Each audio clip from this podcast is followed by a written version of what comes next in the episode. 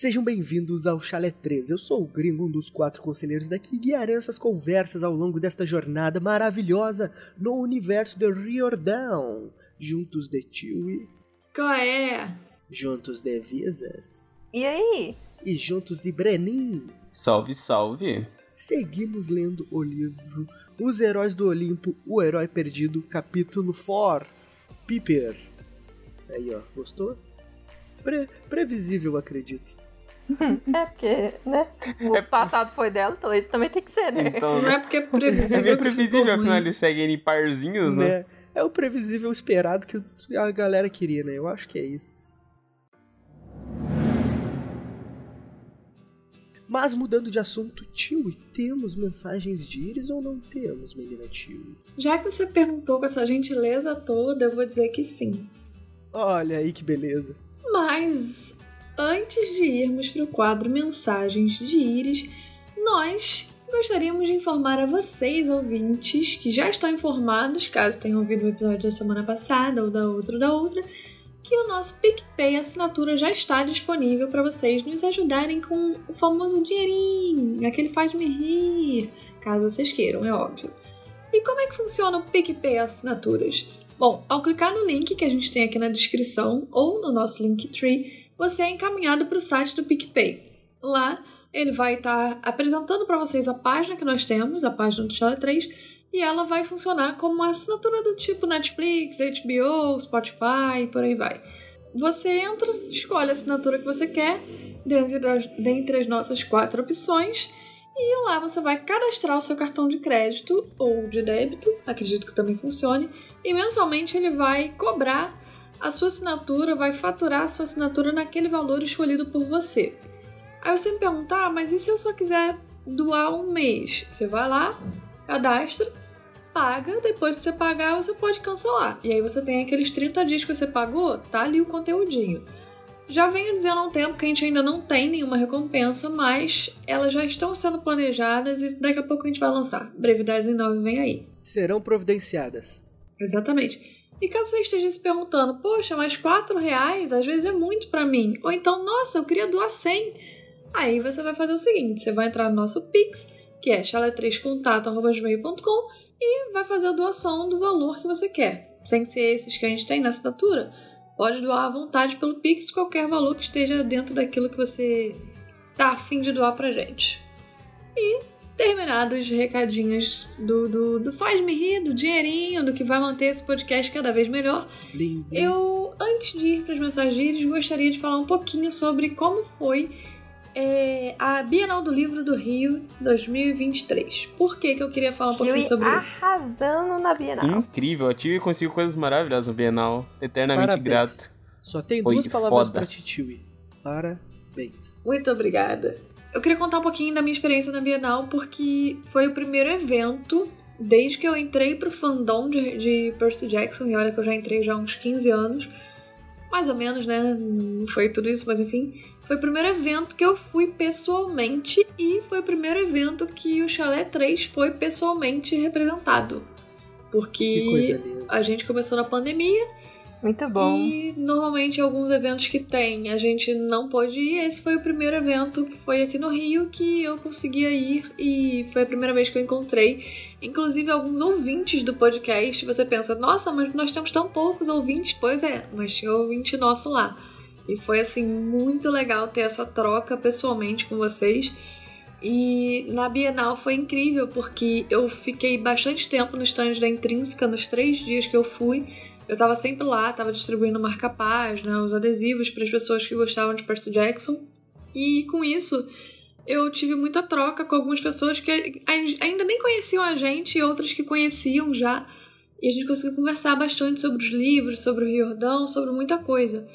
E eu conheci a Rayane, se eu não me engano, que ela é do Semidivos Sem Sátiro. E, cara, ela. Nossa, a gente conversou bastante, ela foi muito legal. E, enfim, um beijo, Rayane. É, eu esqueci o nome do seu namorado, peço desculpas. Eu conheci também, por exemplo. gente, não sei se vocês. Claro que vocês lembram, enfim, a Samila, que de vez em quando mandava e-mail pra gente. Ai, a Sam, ela é muito legal. Conseguimos nos encontrar. A Samila tinha mandado mensagem, comentário lá no Twitter. E aí eu fui lá atrás dela, consegui achar a Subla, entreguei os marca-páginas para ela. É, outras pessoas também que eu fui conhecendo lá, teve muita gente que eu fui conhecendo, teve uma semideusazinha pequenininha, uma criancinha que eu encontrei, aí eu Uma perguntei semideusinha. se ela gostava de Percy Jackson, porque ela tava com a camisa, né? E ela, ai, eu gosto, não sei o que. Eu falei, ah, então toma aqui um adesivinho e marca-página pra você. Aí ela tava com pulseirinha da amizade, tá ligado? De Percy Jackson, e ela me deu uma. E eu tô usando, tipo, todo dia, tá ligado? Que eu achei uma gracinha. Que, Aí eu tô que usando legal. sempre. Aham. Ah, nem, que E- gracinha, tio. Enfim, e eu fui conhecendo outras pessoas. Tipo, conheci também um grupo de semideuses daqui do Rio de Janeiro que estão tentando voltar a organizar encontros do acampamento Meio Sangue. Que eu não sei se vocês sabem ou se na época de vocês existia é, perto de onde vocês moravam esses encontros, mas. É que eu tô falando Não. isso, mas a única pessoa que é fã já há uns anos é a Visas, né? Bom, resumindo. Sim, mas não tinha. Goiânia é. Goiânia é Goiânia, né? É, ah, mas, mas agora Eu nunca tá tendo. Recentemente teve nem- um lá em É. Goiânia e deu, deu não, bastante sim, mas gente. é porque agora, o, agora é mais É, aberto, assim e tal. Antigamente é complicado. pois é, mas aqui no Rio, já há muitos anos, tipo, há uns 10 anos atrás ou mais, já existiam, tipo, uns eventos do acampamento Meio Sangue em que a galera ia todo mundo, tipo, vestido de semideus, com a camisa e tal. Tinha gente que ia de cosplay de Clarice, de Percy, Nico, enfim.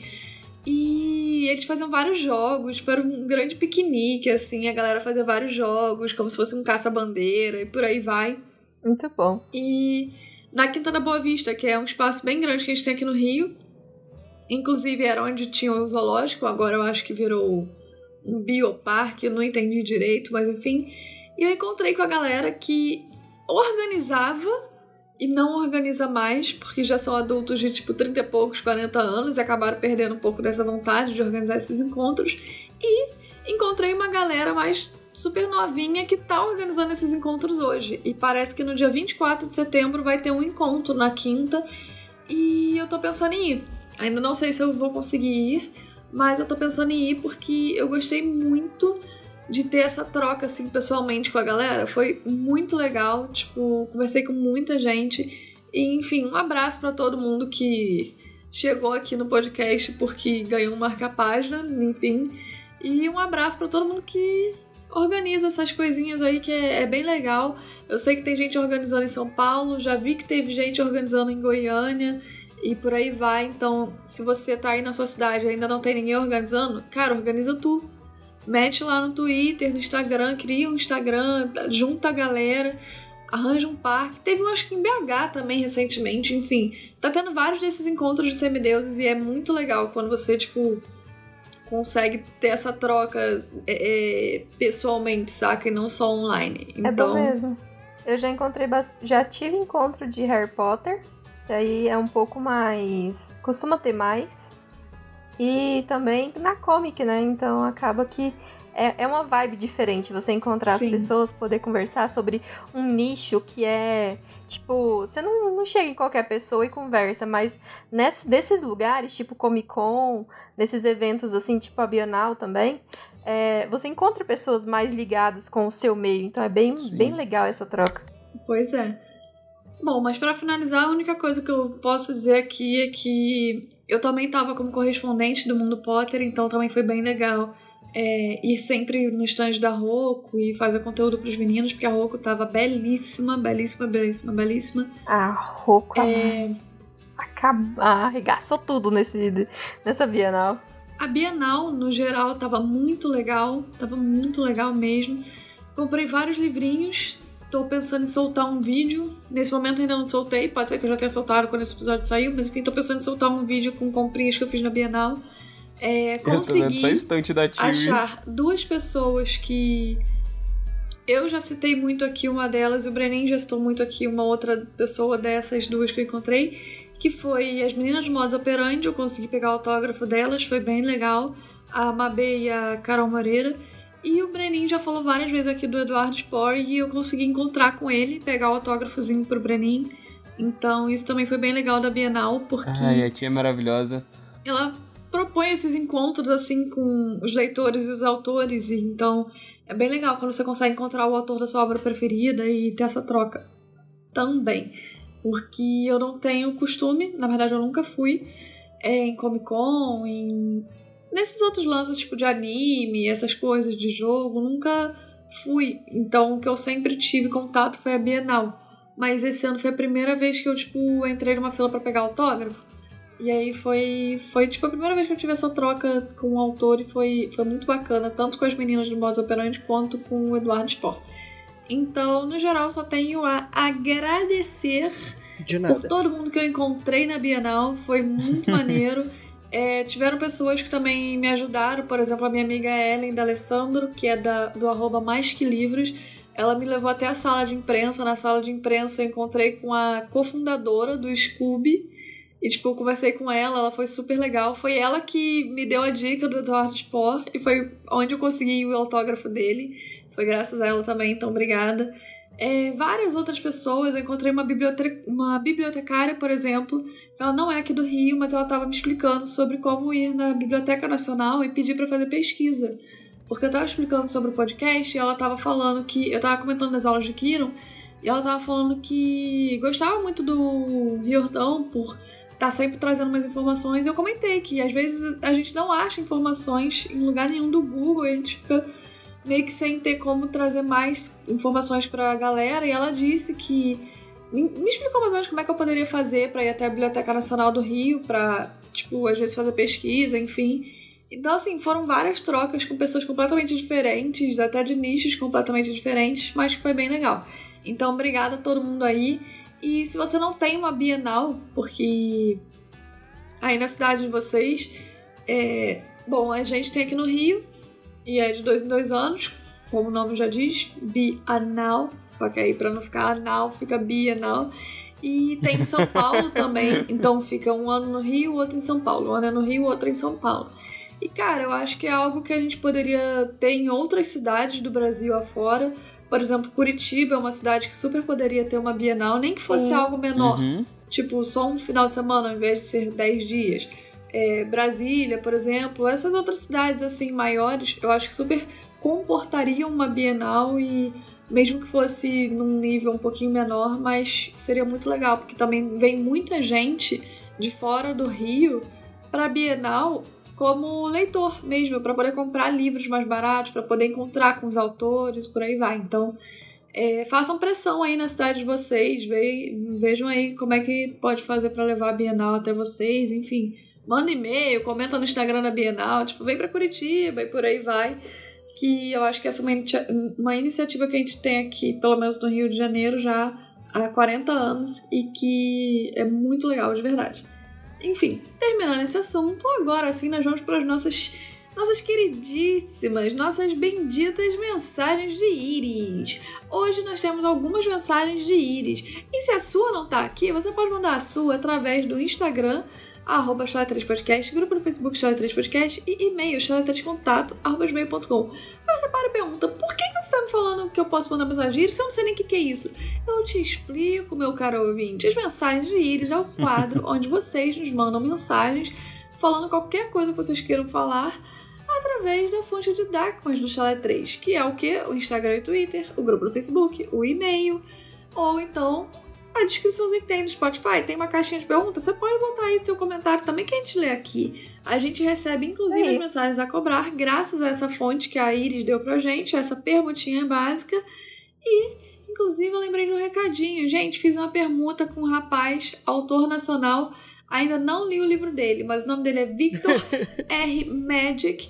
Ele me entregou o livro dele. É um livro de fantasia e eu fiz propaganda, tá lá no Instagram do Chalé 3, tá lá nos destaques da Bienal.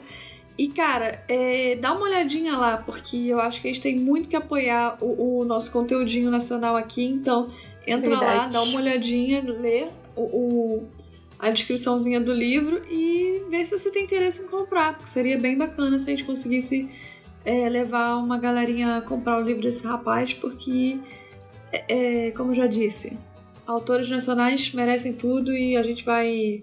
Vamos gastar dinheiro, gente. Vamos gastar dinheiro, é isso aí. Vamos enaltecer nossos autores nacionais, pô. Exatamente. E vamos agora para nossa primeiríssima mensagem do dia, que veio diretamente dos comentários do Spotify, da Gilciane Correia. Lembrando que esse comentário foi do episódio 1, Quem Diabos é Jason?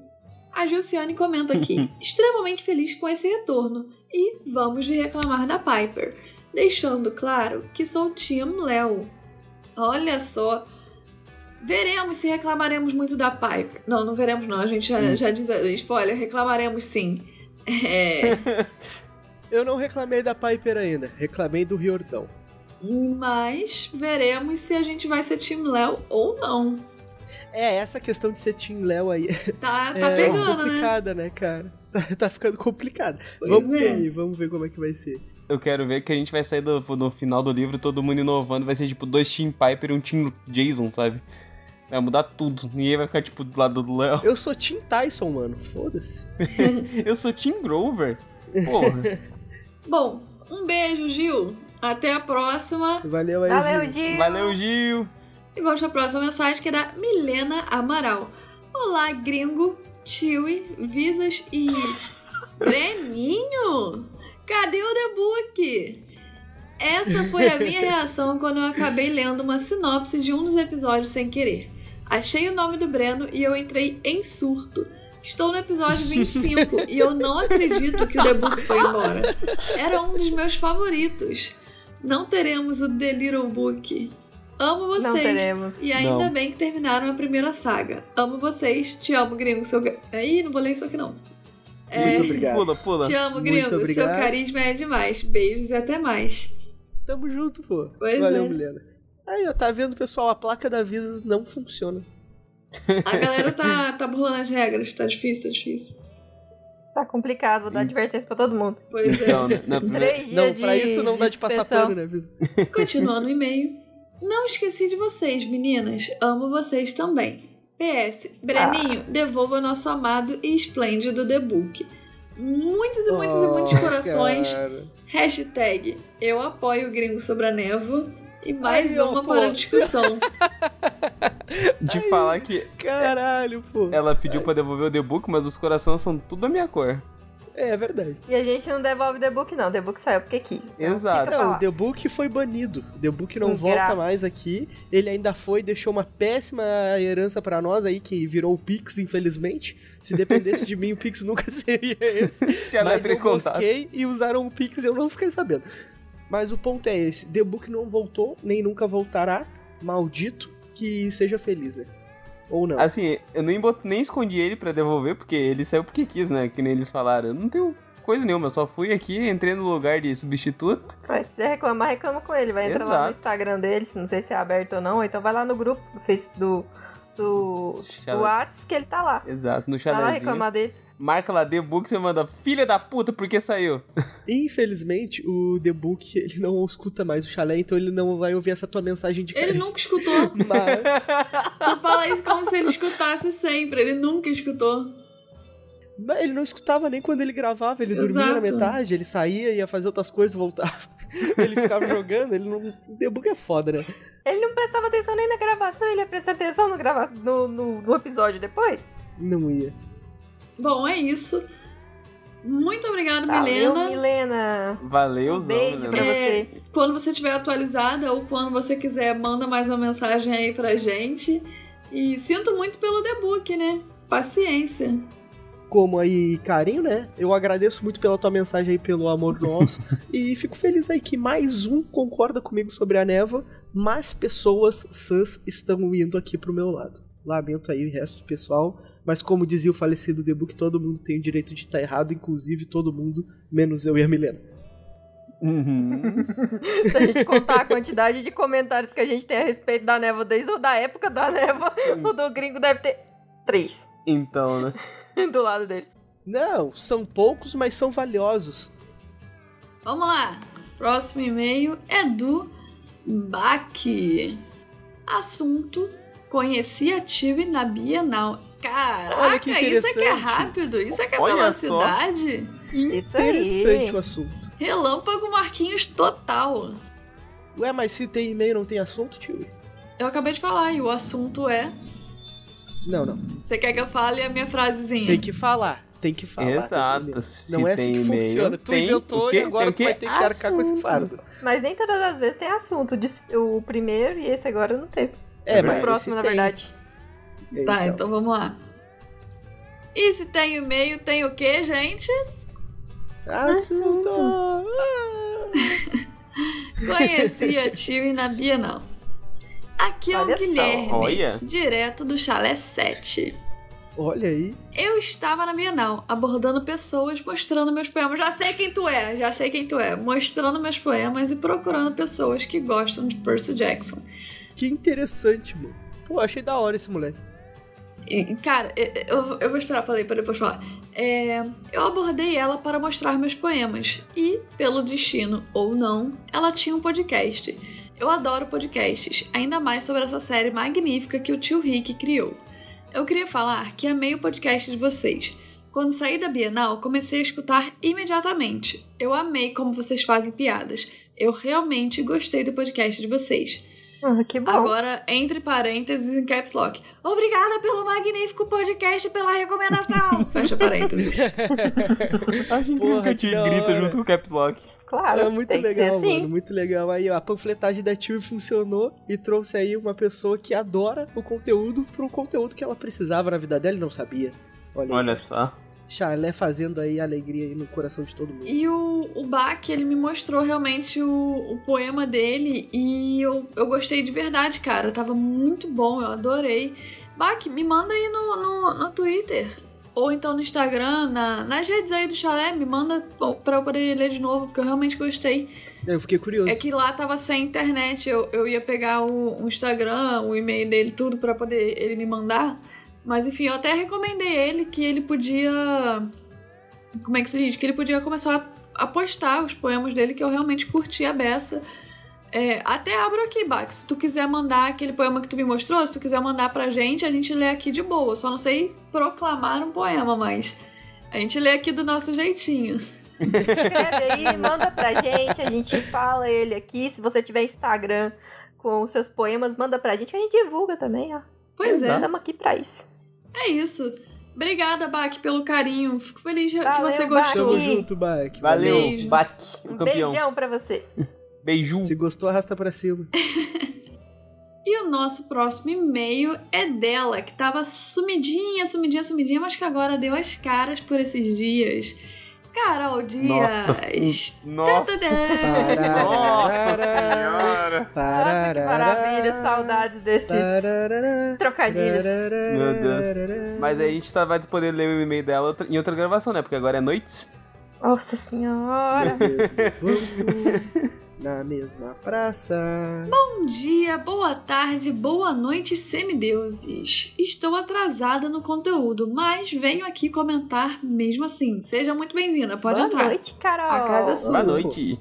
Sempre Ou bom dias. mesmo. Explane aí seus pensamentos. Estou neste momento ouvindo o episódio 82, o último capítulo da, ba- da Batalha do Labirinto, e vocês questionaram sobre as contas do Percy. Eu não sei se alguém falou sobre isso depois, mas, salvo engano, a maldição do Titã acontece entre um ano e outro. Por isso que ao final da Batalha do Labirinto ele só tem três contas, pois foram de fato apenas três verões e não quatro. É que no dia que a gente gravou a gente tava meio idiota, mas aí depois que a gente Retardado. gravou a gente entendeu, entendeu?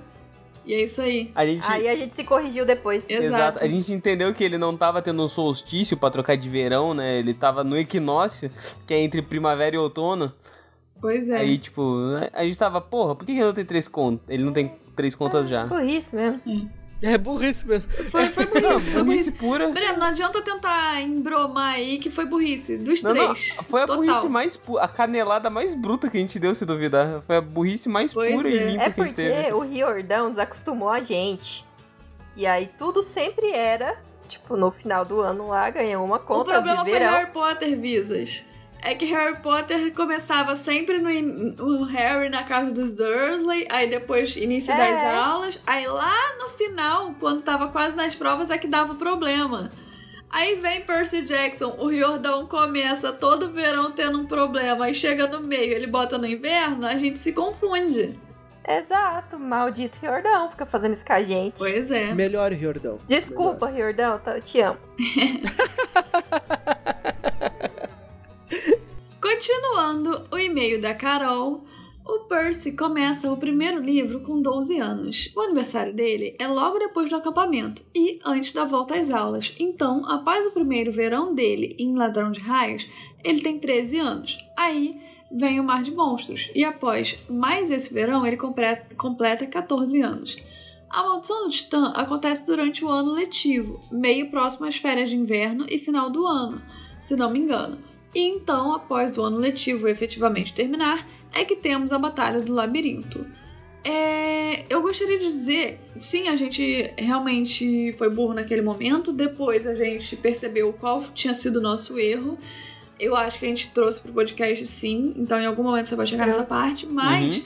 é, é bom para trazer uma coisa que eu vou falar nesse livro e depois vou falar no próximo, é que o momento que o Percy desaparece até o momento que ele meio que aparece de novo, me deixa muito confusa nas datas. É, é bizarro eu, mesmo. Eu fico um pouco confusa. E eu acho que é logo nesse livro que eu tenho umas datazinhas específicas, ou no próximo, eu agora não vou lembrar direito. Mas quando chegar o momento, eu vou comentar sobre isso, ok? Só, só queria falar isso que eu fiquei meio perdida nas datas do negócio do Jason aparecer, o Percy desaparecer e por aí vai. Mas eu acho que é no próximo livro, problema sim. de logística, né? Problema com o número de soldados, data de calendário. É. É que falta. É que geralmente falta um pedaço de informação, aí fica meio confuso. Sim, é igual a questão dos Pegasus, que ele só tirou do cu que os caras têm teletransporte, nitro. não explicou, jogou ele... e foi isso. Claramente o Pegasus tem nitro, ele sai voando e é isso, ele vai. Claramente. Sai um, sai um arco-íris do rabinho dele. Pois é. Claramente ele tem turbo. Bom, Seguindo com o e-mail da Carol, as contas só são entregues ao final do verão, representando o evento que os campistas consideram o mais importante do verão. Então são de fato apenas três contas, e a Zoe literalmente foi com as estrelas. Pois é. foi de arrasta pra cima. A gente tem a falsa sensação de que se passa um ano entre cada livro, mas no fim não é bem isso, até porque a conta não fecharia. Se temos 5 livros e o Percy começa com 12, como ele poderia terminar com 16? Eu também já me perdi bastante nessa linha temporal até conseguir entender. Pior que nem é tão confusa que a gente é burro mesmo. Enfim. É verdade. Agora, o Poseidon chegando no aniversário do Percy é simplesmente incrível. A reação da Sally é exatamente a minha reação na primeira vez que meu pai e meu padrasto, entre, entre aspas, não, entre parênteses, pai, da, drasto, se encontraram pela primeira vez. Foi lindo, porque eu já tinha meu padrasto como um pai desde os seis anos, mas ele e meu pai biológico só foram se encontrar quando eu já tinha 11. Porque, como podem ver, meu pai biológico era muito presente na minha vida. Nossa. É foda. Ainda bem que ela teve um padrasto que é um pai drasto, né? Então. Então, não... Pois é. Teve alguém presente ali na. Sim. Foi bom. Pai quem queria, né? Exato. Foi uma situação de falha de comunicação. Meu pai apareceu do nada para me buscar depois da catequese, e o meu padrasto também. Então eu simplesmente saí da igreja e dei de cara com os dois conversando e congelei completamente. Imaginem a cara da Sally quando o Poseidon apareceu na porta da casa dela, porque foi a minha cara quando eu dei de cara com os meus dois pais, biológico e afetivo. Minha amiga que estava do meu lado só olhou para mim, olhou para a direção em que eu estava olhando e me soltou. Quem é aquele conversando com o. Aí bota o nome do padrasto dela, que ela não quis expor ele aqui. Eu gelei daquele jeito quando a gente é pego fazendo merda, sabe? Só que eu literalmente não tinha feito nada. E o pior de tudo foi eles terem se dado super bem. Eu simplesmente fiquei olhando de um pro outro sem dizer uma palavra, morrendo de vergonha e rezando para que aquilo acabasse de uma vez. Bom que ela acabou de sair da catequese, né? A reza tava forte. É. Então, o melhor ela falou, o pior de tudo foi eles se darem bem. Não, o pior seria eles serem no soco. Pô, é, eles se darem bem é uma coisa boa pra caramba. Eu concordo. Pois é. Mas fica aquele clima de tá, quem é que leva a menina agora? Alguém foi lá à toa, tá ligado? Ou os dois vão pra mesma casa, como, como que que acontece? Só sei que independente de qualquer coisa, o encontro foi bem abençoado. Ó oh, pai. Oh pai. Agora, vocês fizeram piada do Nico, que chegou no apartamento do Percy, viu um bolo e esqueceu tudo. Mas o pobre do menino tá intercalando entre morar na rua e no submundo. O coitado literalmente não tem nada além das roupas do corpo e a espada maneira dele. É realmente Acho maneiro. que as opções de comida dele são limitadas. Sempre me parte no o coração pensar nisso, em como Nico sobreviveu desde a fuga do acampamento, desde a primeira vez que eu li. Mas, pelo menos, eu termino esse livro com um quentinho no coração do Percy, acolhendo o meu Nikito e chamando ele para entrar e comer um bolo de aniversário azul. Posso falar uma opinião escrota? Pode. Pode. Eu sei que ele era mal visto, digamos assim, no acampamento por ser filho de Hades, mas assim, ele tá passando fome porque ele quer. Porque ele pode muito bem ir pro acampamento, ficar lá e ligar o foda-se que a galera vê ele de forma ruim. Ele só não fica no Ele acampamento porque ele quer, porque ele quer achar a Bianca e salvar a Bianca e não sei o que de Bianca. Ele é uma criança que ficou obcecado pela irmã dele que morreu e é isso aí. Porque ele assim. poderia facilmente mergulhar nas sombras, entrar ali na cozinha, roubar o quanto de comida ele quiser e ir embora. E é o que ele faz, né? Exato. Não, e eu, eu digo mais no rolê. Se ele quisesse ir pro submundo, tem comida lá e o Hades não ia negar comida pro filho dele. É, né? Tem cereal pra E caramba. a gente vê que tem uma relação entre o, o Nico e o pai. Então, tipo, a gente sabe que o Nico viajou pelas sombras dentro do submundo. E ele faz isso. Então, tipo, eu sei que é complicado imaginar ele sozinho e tudo mais, passando por tudo isso. Mas eu não, não sinto tanto coisa assim de. A avó dele é a velha que fica falando, come cereal bem, pra cagar bonito. Como que Ela não é avó dele. Passar no submundo. Ela é Ah, tia. Vodrasta. É, Não, é. é vodrasta. É porque é. Vodrasta. Ela é É. tia, gente. Ela não é Vodrasta. Eu sei, Ela é mas ela vodrasta. parece vó. Ela é vodrasta, pô. É, todo mundo sabe que vó não é um- uma posição familiar, é um título que tu ganha pela idade. Exato. Mas que nem, eu não sinto que o Nico, tipo, ah, passa super fome. Porque ele tá sempre conseguindo roubar comida, caso ele tente, ele rouba comida fácil. Caso ele vá pro acampamento, ele come de boa, só ignorar a pessoa. E caso ele vá pro submundo, o pai dele vai dar comida pra ele. E Essa questão da cena do bolo é mais uma questão de, de afeto mesmo, né? Uma questão Exato. de tipo de Eu carinho acho do que- que eu- necessariamente uma fomezinha no bucho, tá ligado? Assim, eu acho que com fome ele fica, porque, tipo, não é como se você tivesse uma casa fixa pra você ir lá e Sim. comer, tipo, fazer três refeições, quatro por dia. Ele vai estar Uhum. com fome em determinado momento e às vezes não tem ali naquela hora, ele vai ter que caçar um jeito de conseguir. Então Uhum. eu entendo a questão dele querer o bolo, tipo, ah, eu tô com fome agora, porra, é um bolo azul, legal, bora comer, vamos comer. E ele ainda é uma criança, né? Porra, é um bolo. Aí. É, isso daí realmente, a, a criança e o bolo é, é Não, complicado. né? É Não criança adianta. doce, né? A criança e o bolo nasceram um pro outro, cara, não É, existe. Mas, por exemplo, Então- na Batalha do Labirinto, ele também tava passando fome e tava jogando um monte de McDonald's na vala pra fazer É que ritual. McDonald's não é bolo, tu tá entendendo? É, é criança e o bolo. Quem tá com é fome, meu filho, come pedra. Se você tem não, um A McDonald's... criança, Se você Então, tem a um McDonald's... passa que- fome, mas não come o arroz Ah, e feijão. gringo, você vai, falar, você vai falar pra mim que uma criança que tá com fome iria trocar um McDonald's por um bolo? Não, Com ela ia comer um certeza. McDonald's. Não, Não, com não. certeza Não, ela a trocaria. criança Nunca. ligeira ia comer o. McDonald's e o Nunca. bolo. Fácil trocaria.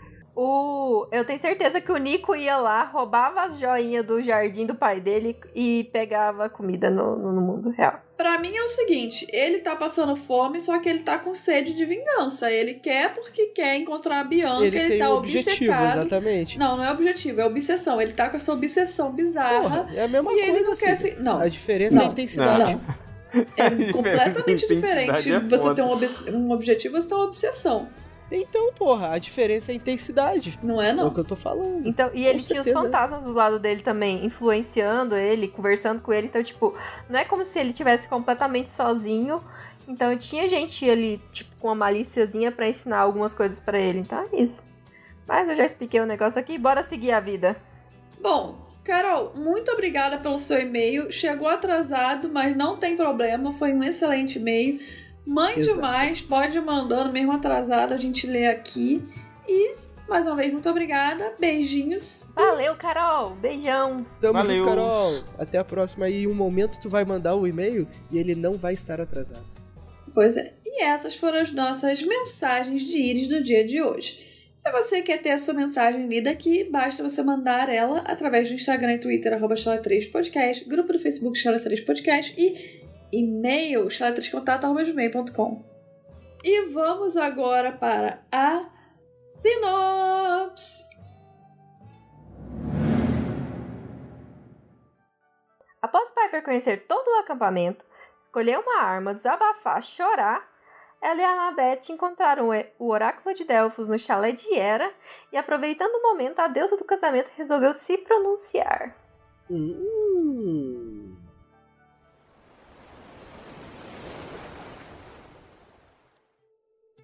Bom, começamos esse capítulo já com Annabeth levando a Piper para conhecer o acampamento meio-sangue. E elas vão passando fazendo uma tour por todo lugar chegando por fim até uma colina que dava para ver todo o acampamento. E Annabeth aproveitou para explicar como as coisas ali funcionavam e também como que o pai do Piper, da Piper era mortal e que provavelmente ela tinha uma mãe deusa e que talvez a reclamaria na hora do jantar. Piper, depois de tudo que tinha acontecido e até do seu sonho misterioso, acabou aceitando bem o que estava acontecendo. Afinal, tudo aquilo tinha se tornado uma loucura, e seu pai sempre escondeu tudo e qualquer coisa sobre sua mãe. De novo, citando o sonho misterioso, ai meu Deus do céu, que sonho maluco foi esse? Que assustou muito ela, né? E antes de seguir pro sonho, eu queria falar que tem uma parte que a Piper tá falando do acampamento e ela cita que contou 20 chalés em formato de ômega, que é tipo uma ferradurazinha de cavalo só que com um tracinho embaixo. Tipo umas perninhas, enfim. E ela fala que ela contou 20 chalés. Lembrando que até o último Olimpiano a gente só tinha 12. E tinha sido. Tinha, tava começando a construção dos próximos chalés. E ela cita um que era dourado, possivelmente de Apolo, outro prateado, prateado que era de Artemis, um tinha grama no telhado, que era de Deméter, Eu tava olhando isso agora. E outro era vermelho vivo, coberto de arame farpado. Provavelmente de Ares. Havia ainda um todo preto, com tochas de chamas verdes na entrada. E a gente, eu pelo menos acho que é de Hades, acredito que todo mundo vai concordar comigo, porque Concordo. o chalé de Hades é o chalé 13, então você já tinha 12, o 13 terceiro, nada mais justo do que ser o chalé de Hades, não é mesmo? E ele é bem a cara do chalé de Hades, porque ele é todo preto, tem chamas verdes na entrada. Tipo, deve Todo ser emo. fogo grego, provavelmente, enfim. E é muito legal a Piper ter contado 20 chalés, porque conforme a gente for retornando ao acampamento meio-sangue, esse número vai, vai sempre crescendo. Então agora são 20. Mas lá nas provações de Apolo, eu não lembro qual É é, o 21. número, mas eu lembro que é bem mais do que 20, tipo uns 60, tá ligado? Eu não vou lembrar quantos são ao certo, mas assim, é, a gente vê que realmente aquele acordo que o Percy fez com os deuses no último livro já tá valendo. Porque a gente vai ver lá na frente, não vou dar spoilers, a Annabeth falando que visitava o Olimpo, né? Que já tinha começado a construção, digamos assim. E aqui a gente já vê os chalés sendo construídos e já temos oito chalés a mais do que a gente tinha no último livro. Isso é bem Eu legal. acho muito legal ter formado um, um ômega, porque antes era um U, né? Sim. Então, acho que um- bem legal. É que de um U pra um ômega é, é dois É dedos. dois palitos. toque. Bom, falando do sonho, eu quis botar aqui o que a Piper disse no sonho. O que a Piper ouviu no sonho, que é a frase: Logo a encontrarão, semideusa. Ressoou a tal voz. Quando acontecer, siga nossas orientações. Coopere e seu pai poderá sobreviver. Hum. Dá pra entender por que que ela tá tão noiada com isso, né? Porque, tipo, é questão do pai dela, né? Sim. Falando sempre do sonho, né?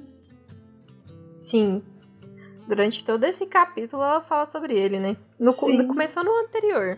Já no começo do anterior, ela já começa a citar, tipo, ah, isso aconteceu no sonho, falaram disso no sonho. Mas agora é que ela dá meio que um paninho do Ela que ela teve realmente no sonho a dela. falar sobre o que, que era o sonho. A gente começa a entender, por exemplo, Exato. seu pai poderá sobreviver. Então a gente fica pensando, o pai dela está em perigo, o pai dela foi sequestrado, está de refém, o pai dela, tipo, só. Enfim, o que, que tá acontecendo? Saca? É só uma ameaça de morte aleatória. que Pode acontecer a qualquer Exatamente. momento. É, a gente já sabe que tem uma patrona, alguém tem uma patrona, os, os ventos te- falaram sobre uma patrona e agora tem alguém é, ameaçando o pai da Piper. Enfim, então é. De novo, muitas perguntas, uma resposta. É isso aí, Riordão. Momento Hidra do Riordão. Corta uma cabeça e bota. Bota três Só no que lugar. Bota mais duas. Só que nessa vez nascer duas, nasceu cinco, velho. Ah, uns cinco cabeçonas saindo. Pois é. Piper, ela chega ali, ela questiona sobre a tal promessa dos deuses que eles fizeram, e a Annabeth ela explica que os deuses prometeram a reclamar todos os seus filhos aos 13 anos, o que fazia que o caso dela e o de Léo fossem bem estranho, já que eles já tinham passado dos 13 e não tinham um sinal de reclamação. Aí eles mostram o atraso dos deuses nisso, e ela também explica o porquê isso acontecia aos 13 anos, porque quanto mais velho o semideus vai ficando, mais forte ficava o cheiro dele e a presença para os monstros e pro geral, assim. Então quanto mais velho eles ficam, mais fedidos eles ficam, faz muito sentido. E aqui tem uma citaçãozinha. A Piper imaginou como seria ter um machado de fogo no alto de da sua cabeça, ou com a pouca sorte que tinha, talvez fosse algo ainda mais constrangedor. Um vombate flamejante, talvez. Que porra é um vombate? Eu procurei quando eu reli esse livro e o que eu tenho escrito aqui é que ele é um marsupial que parece uma mini capivara. O que é um marsupial que parece uma mini capivara? É um porcão da Índia. Nossa, ele Um parece. marsupial. Ele parece uma mistura de um urso e um koala. a grande mistura do, do animal mais temível do mundo. Eu simplesmente nunca ouvi falar nesse bicho e eu achei meio curioso o, o Riordão usar esse- essa palavra, um bombate flamejante. Por que, que seria constrangedor um bombate flamejante, tá ligado? Ele é estranhamente fofo. Eu acho que, o- que, a, que o que vai aparecer na cabeça dela é bem mais constrangedor, mas eu não vou falar sobre isso. Então, né? Por isso, os sátiros como o treinador Red iam para as escolas. Eles iam lá de forma a proteger e guiar os semideuses que estavam lá até o acampamento. Assim, eles conseguem uma chance maior contra os monstros. Não passa pelo caso da Annabeth, da Talia e do Luke, que tiveram muito problemas para lidar com o monstro quando eram jovens. Isso mesmo com. Tipo, eles já tiveram problemas antes. E mesmo com O o, sátiro, eles ainda tiveram mais problemas ainda. Exato. E aqui tem uma citaçãozinha novamente do livro. Eu só queria levantar aqui um- uma informação: é que os, os Vombat eles cagam em cubo. Então quem quiser saber. Eles fazem cocô quadradinho. Caralho. Eu achei que ele ia falar Parece- alguma coisa do livro, do Parece sátiro, do aquelas balinhas, tá ligado? De caramelo. Isso aqui São é cubo mágico. Meu Deus. É, então. Meu Deus, aí- não. Se vocês botarem no Google, vai aparecer ali. Eu só tenho a dizer que hoje eu tô, tô muito ruim de, de trocadilho e tô piorando cada vez mais ao longo da gravação. Só isso que eu tinha pra dizer. Segue aí, Meu. Deus do céu. Quanto mais velhos vocês ficam, disse Annabeth, mais facilmente são notados pelos monstros, que vão tentar matá-los. Isso normalmente começa por volta dos 13 anos, então enviamos protetores às escolas para encontrá-los e trazê-los ao acampamento antes que seja tarde demais. Como o treinador Hatch, Annabeth fez que sim. Ele é um sátiro, metade homem, metade bode. Eles trabalham para o acampamento, procuram semideuses, protegem-nos e os trazem para cá quando chega o momento. Alguém marcou trabalho com outra Então, cor, né, cara. alguém ma- marcou trabalho com muita vontade. Eu não estava pra mim. É tipo um- umas aspas, mano. Eles trabalham. é muito bom.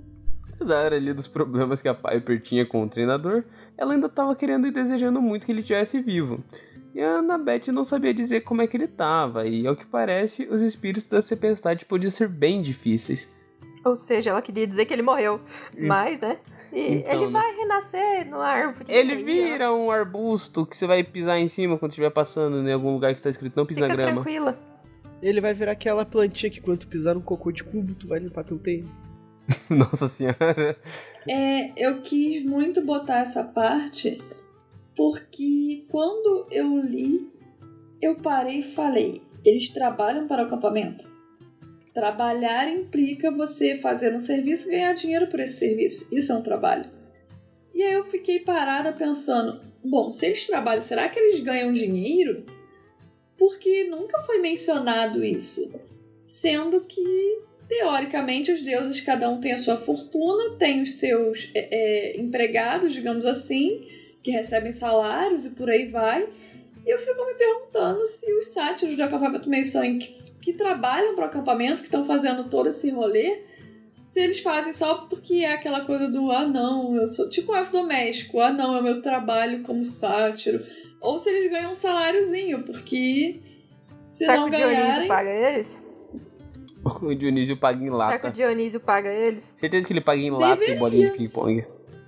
Eu acho que ele paga com. Ele paga com. Não é que ele paga, né? Eu acho que os sátiros se pagam com a autossatisfação de cumprir o papel deles, tá entendendo?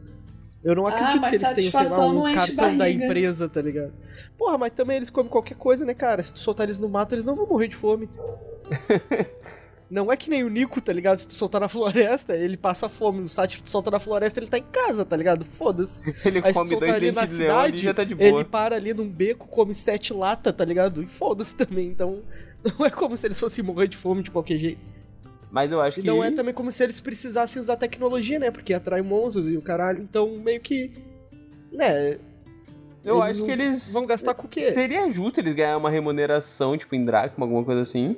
É que eles também não têm folga, né, cara? Eles têm folga, eles têm lazer? Ou eles só vivem pra trabalhar? É a função deles, é o Eu acho lazer deles, é cumprir folga. o papel deles. Na verdade, eu acho que eles têm tempo pra fazer outro, outra tarefa, mas.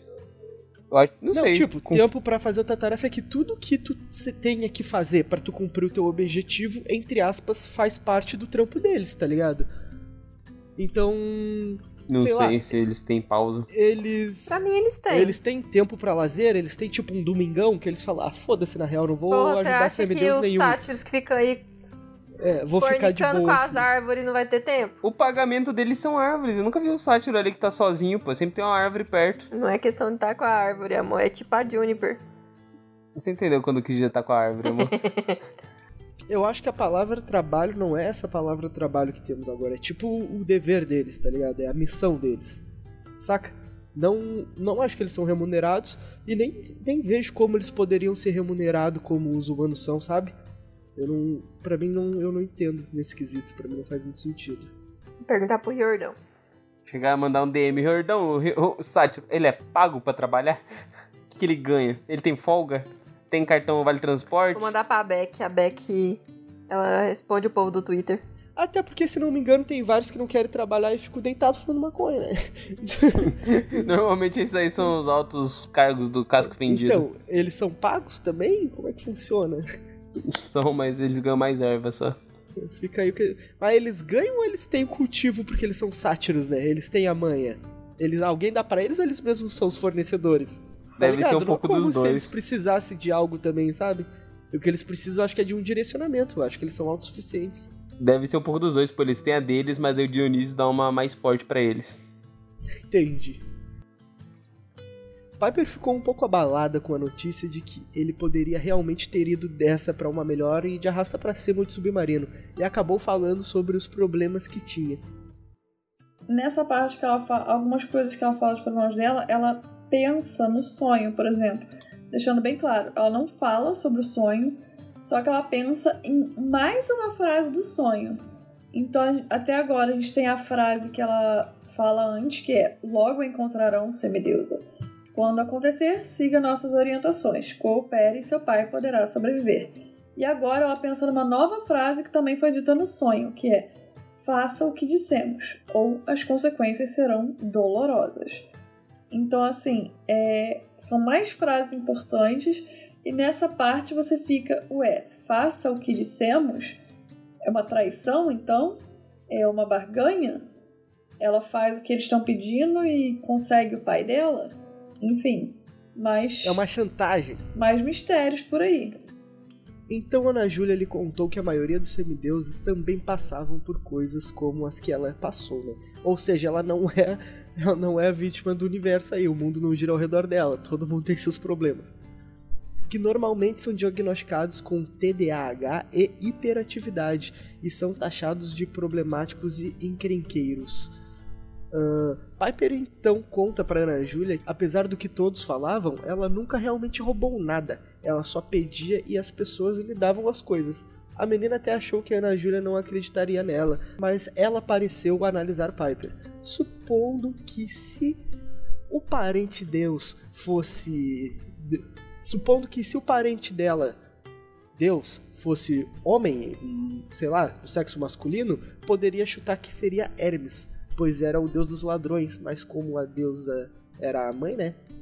O jeito seria esperar para ver aí na janta quem é, quem é que assume esse BO. E não acho também que se encaixaria como Hermes, porque mesmo que ele seja bom de lábia, tu pedir não é como se tu tivesse convencendo alguém, só pediu, tá ligado?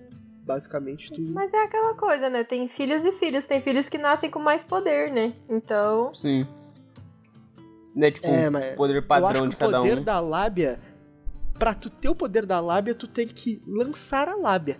E o significado de lábia para mim é tu falar, convencer a pessoa com argumentos. E se tu só falar qualquer palavra ou uma ordem, basicamente, e a pessoa fazer, eu não considero isso lábia. Não, eu acho que o poder de Hermes, por exemplo, seria de enrolar. Ele iria te enrolar. O que a Piper faz Exato. não é isso. E eu Exatamente. optei por botar o trechinho onde ela, a Piper fala e a Annabeth pensa uma coisa. Em, eu, eu vou ler o trechinho. A Annabeth diz: é, hum, Interessante. Se seu pai fosse um deus, eu diria que você é filha de Hermes, deus dos ladrões. Ele é muito persuasivo. Mas seu pai é mortal. Bastante. Ela concordou. Annabeth sacudiu a cabeça, parecendo confusa. Não sei então. Se tivermos sorte, sua mãe a reclamará ainda esta noite. Cara, quando a Annabeth. Vamos lá. O Riordão ele bota a Annabeth como se ela fosse a mais inteligente filha de Atena que a gente já viu nos livros. E quando ele bota a Annabeth para responder, não sei então, isso me deixa muito irritada. Eu entendo que ele queira manter o mistério mas eu acho que ele simplesmente deveria fazer com que a Piper e a Annabeth não tocassem no assunto. Porque apesar dele estar tá querendo botar o tempo todo que a Annabeth tá com a cabeça nos ares, tá, não tá prestando atenção, isso e aquilo, cara, é extremamente óbvio quem é a mãe da Piper. A gente sabe que, por exemplo, nesse momento, por exemplo, a, a Piper poderia ser adotada e a Annabeth não saber. Então poderia ser que ela não tivesse uma mãe divina e sim um pai. Mas usando as informações que o Jordão nos dá nesse momento, é que ela tem uma mãe divina e ela pede as coisas para as pessoas e as pessoas fazem. E aí, depois que esse, entre aspas, feitiço quebra, as pessoas pegam as coisas de volta. E a Annabeth mete um. Menina, não sei quem é. Porra, cara, não dá para engolir. Não dá para engolir. É realmente. É bem ruim de acreditar. Por que, que eu passo um pano pra Annabeth lá atrás do primeiro livro, quando ela não sabe de quem o Percy é filho? Porque, primeiro, ela tinha 12 anos, segundo, tinha aquela regra de que não podia existir filhos dos três grandes, então é, a pessoa às vezes nem considera, saca? Agora, cara, olha quantos filhos e filhas dessa deusa Annabeth conhece. Pra agora ela falar que não sabe. E pela... É que tem agora um negócio, né? Não é só os deuses grandes que estão reclamando filhos, os deuses menores estão fazendo isso também. Sim, mas Pode ela ter um deus conhece... menor sobre Sim, enganação mas ela conhece muito, ela conheceu muito bem uma das filhas dessa deusa e aparentemente ela também tem contato com outra filha dessa deusa que tem exatamente os mesmos poderes que a Piper. A Piper vai ser a terceira filha dessa deusa que a Annabeth vai ter contato que tem esse tipo de poder. Então, para mim, não, não é desculpa. A Annabeth deveria saber e eu acho isso mal colocado aqui.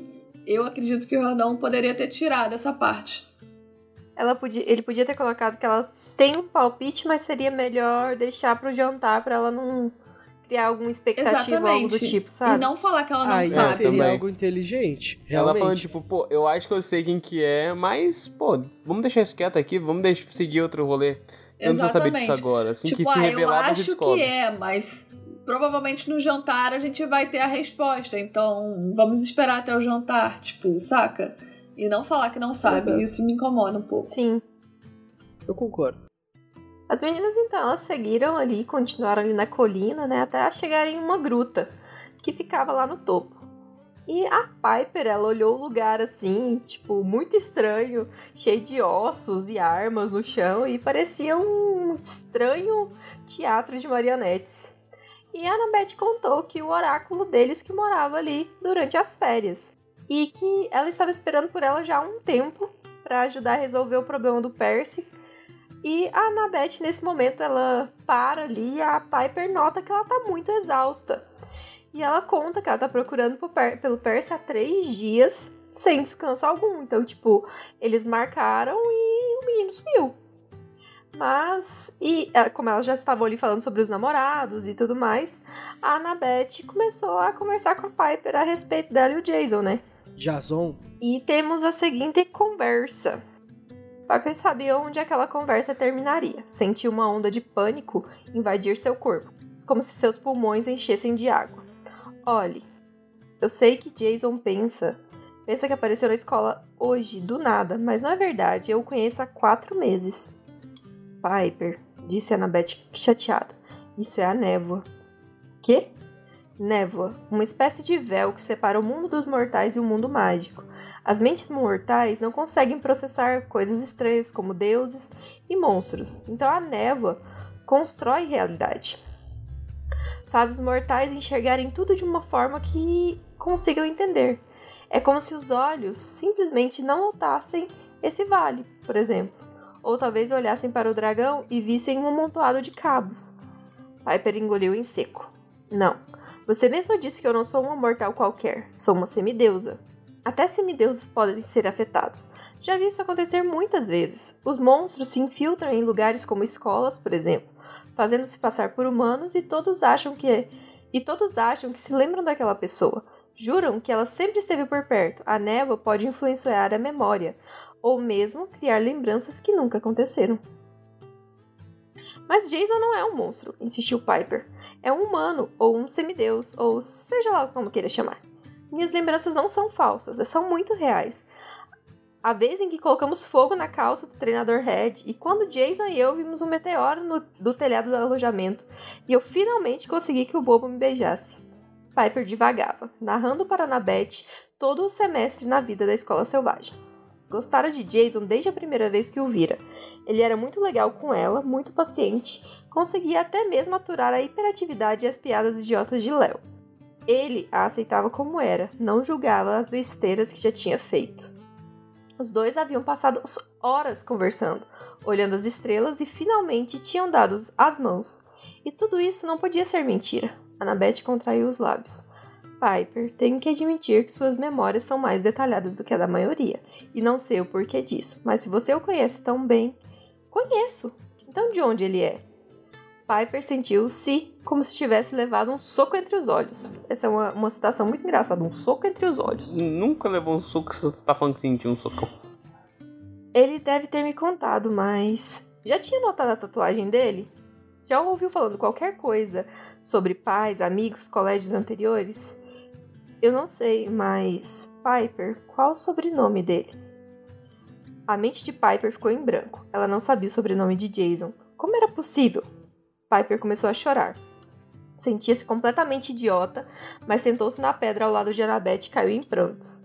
Aquilo já era demais. Será que todas as coisas boas da sua vida estúpida e miserável tinham que ser retiradas dela? Sim, foi a resposta do seu sonho. Sim, a menos que faça o que dissemos.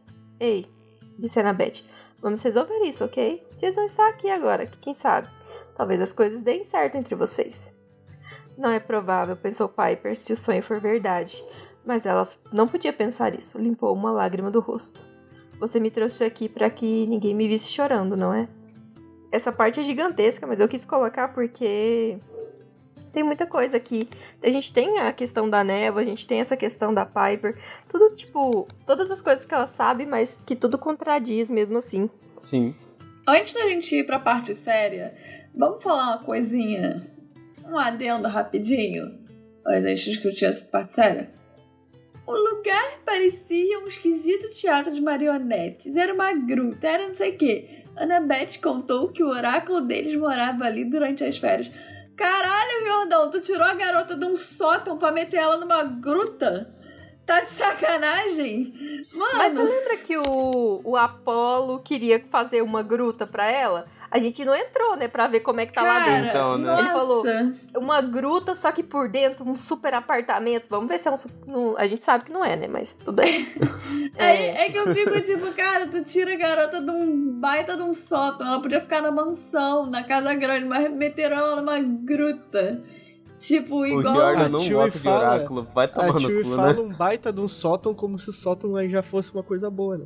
Um baita de um sótão, Então, um né? eu sótão prefiro irado. sótão.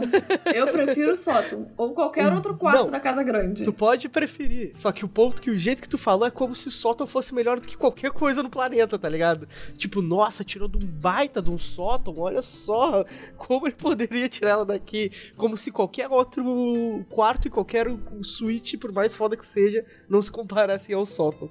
Não, e o Riordan tá cagando na cabeça dos oráculos, né? Uma fica no sótão, foda-se. Agora uma gruta também, foda-se, tudo mal cuidada, cheia de resto de animal. Tá nem É aí pro oráculo. fardo, né? Eu acho que é tudo falso, esses esqueletos, sendo sincero. Sei lá, mas. não sei do jeito que eles são, acho que o Riordan tá cagando pro, pro oráculo mesmo. Falou, tá numa situação aqui, ó, difícil porque ela tem que ser o oráculo. Eu acho que foi coisa do Apolo. Ele foi lá e deixou assim, tudo meio macabro, pra parecer antigamente, sabe? Ou ele fez tudo na má vontade, fez tudo correndo e daí ficou do jeito que ficou, né? É possível também. Mas é, agora que a gente já discutiu um adendozinho só pra ser engraçadinho, é, nessa parte a gente vê. A Visas botou um pouquinho depois do que eu queria falar, mas a gente tem a Piper antes perguntando quanto tempo que a Annabeth e o Percy estavam juntos. E a Annabeth responde: 18 de agosto. E aí a Piper diz que é quase a mesma época em que ela conhece o Jason mas só estamos juntos algumas semanas. Mas ela conhece desde mais ou menos a mesma época, que seria agosto. Aí lá embaixo a gente fala, a gente começa onde a Visas começou, que é, é eu sei o que Jason pensa, pensa que apareceu na escola hoje, do nada, mas não é verdade. Eu o conheço há quatro meses. Então, agosto, a gente tem agosto, setembro, outubro, novembro, dezembro. Então, aqui, eles estão quase entrando nas férias de inverno, certo? Sim, e tanto que quando eles chegam, tá nevando lá fora, né? Então faz sentido ser Exatamente. no dezembro.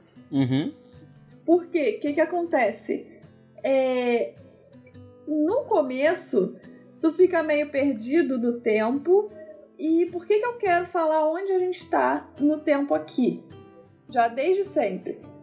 Pra não cometer o mesmo erro que a gente fez na batalha do, na Maldição do Titã e na Batalha do Labirinto. Porque eu fico um pouco confusa. Mas vamos deixar bem claros: esse livro e esse momento que eles estão vivendo é mais ou menos dezembro, perto das férias de inverno deles. Porque quando a gente for pro livro do Percy, tem um salto temporal. E a gente vai precisar se localizar de novo nesse salto, porque na marca de Atena meio que começa a ficar uma parada meio confusa, tá ligado? Porque aqui a gente tem um salto temporal do último livro, no próximo a gente vai ter outro, no terceiro já não tem, mas aí, enfim, por aí vai. Então é só pra gente estar se localizando direitinho no tempo. Outra coisa, os livros que o Jordão tá lançando agora, ele não tá mais lançando em ordem. Por exemplo, o Cálice dos Deuses, ele se passa antes de Provações de Apolo, mas depois do Sangue do Olimpo. Então, eu acho que vai ser interessante a gente estar sempre se localizando temporalmente, digamos assim, é, a cada livro que a gente tiver. E aqui a gente já tem a marca temporal. Estamos em dezembro. Só queria deixar isso um pouquinho esclarecido, para não gerar dúvidas, igual a gente é, foi burro e gerou na, na, na questão das contas. Mas enfim. E cara, quando eu li esse, esse, esse, toda essa explicação da Annabeth, eu só conseguia pensar, sabe no quê? Uhum. Hum, em toda a discussão que a gente teve da névoa, porque a única coisa que eu conseguia pensar era a névoa, o retorno, meu Deus, será que a gente vai debater isso de novo? Eu comecei a sofrer por antecipação, tá ligado? Mas enfim, já que ninguém falou sobre a névoa, eu, pensei vou ficar bem seriamente. quietinha. Eu pensei seriamente em falar sobre a névoa de novo, mas eu acho que eu não tenho mais o que falar. Tudo que eu falei antes, ele se enquadra em todas as situações da névoa até o final dos tempos, tá ligado? Então, eu só não tenho mais o que dizer, tá ligado? Eu sou contra a névoa, eu acho a névoa uma bosta, um bullshit do caralho, mas é isso, né? Tá aí. Fazer o quê? Eu vou Tamo dizer uma né? coisa aqui que eu reparei que eu fiquei tipo, porra, não tinha pegado isso antes, mas a Piper querendo negar que o Jason é, tipo, fruto da névoa, ela lança uma de orgulhosona. Ela, não, eu não sou uma mortal qualquer, eu sou uma semideus, Não. sem saber nem como é real ser um semideus. Eu acho que ela tenta se agarrar muito nisso. Eu Mas acho interessante que isso dela. É porque a própria Annabeth antes tinha falado que eles são diferentes dos mortais e tudo mais. E ela tentou se agarrar nisso porque é a única Sim. coisa que ela tem. Tipo, Sim. pra tentar provar que o Jason tava lá, sabe? Sim, não, mas eu acho Exato. interessante ela usar isso. Tipo, ela acabou de descobrir isso, mas ela, não, eu vou usar isso aqui. É a como, Annabeth tá tipo, como filho, se ela não, estivesse semideus falando também pra cai nesse ponto. tu tá se contradizendo, minha filha. Eu sou semideus, eu não Exato. caio nessa. E ela tá, Então, tipo, a Annabeth tá tipo, filha, mas semideus cai também, relaxa. E o que que acontece? Eu acho toda essa situação dessa cena muito massa. Pra mim, o ideal seria se não acontecesse por causa da névoa, né? Tivesse uma explicação mais lógica que fizesse mais sentido do que qualquer coisa é a névoa. Então acaba sendo meio foda de engolir. Mas o clima que isso gerou ali, a cena e o debate que gerou entre a Ana Júlia ali e a Piper, eu achei muito interessante. Meio que ela desmoronando, tá ligado? Ela, tipo, mano, ela caindo em si sobre algo que até então ela tinha como verdade absoluta. E ela tentando de formas desesperadas encontrar uma maneira de se prender a algo, tá ligado? Eu achei isso muito massa. Eu achei essa cena muito irada. O jeito que, com tranquilidade, que a Ana Júlia levou e até com, com carinho, tá ligado? Um jeito de boa de conseguir meio que falar pra ela, meio que prevendo que ia dar ruim, que ela ia desmoronar, já tirando lá do meio de todo mundo, pra evitar também um- um- uma situação desnecessária, né? Em público. Então eu achei essa, esse carinho, sabe, esse zelo com a Piper do lado da Ana Júlia muito fera, tá ligado? E Isso eu a achei da hora. agora, ela é, ela é muito veterana, né? Então ela Sim. entende muita coisa. Então ela. Então, isso tem essa é sensibilidade. interessante Sim, pra uma caralho. inteligência emocional foda da Annabeth. Não é só inteligente Exato, de inteligente cara. puro, inteligência emocional também. Saúde, amor. Mas isso acaba sendo discrepante em relação à parada que a Tio tinha dito antes, tá ligado? Porque pra umas coisas ela realmente é madura e muito foda, e pra outras ela é burra pra caralho, por causa da má escrita do Jordão. Tipo, no que ela deveria ser inteligente, entre aspas, ela, às vezes, ele, às vezes ele deixa ela burra. Sim. Exato, o que não deveria ser dúvida. O que deveria é ela sacar na hora e ela, mesmo que ela decidisse não falar, como a própria Visas disse, ela soubesse e deixasse claro lá pra nós que ela tem uma suspeita do que seria, aí faria jus a ela, tá ligado? Ou pelo menos a imagem que o Riordão Sim. tentou passar dela. Mas agora ele tentar construir uma personagem realmente sagaz mentalmente e não pegar algo que é nitidamente automático pra ela e não ter essa situação que ela tivesse, a não ser se ela tivesse quase desmaiando ou sei lá, meio que consciente, ela não sacaria uma parada dessa, tá ligado? Mas se ela é tão madura emocional pra conseguir guiar uma novata pra um local onde ela não, onde ela se sinta acolhida, onde tem um espaço pra ela conversar ah, só entre as duas, pra ela conseguir ter o canto dela pra chorar e ela não se tocar sobre isso, tá ligado? Ela não conseguir segurar a parada do, do Percy ter sumido e identificar de qual filha, de qual deusa ela é filha, é realmente uma bola foraça gigantesca.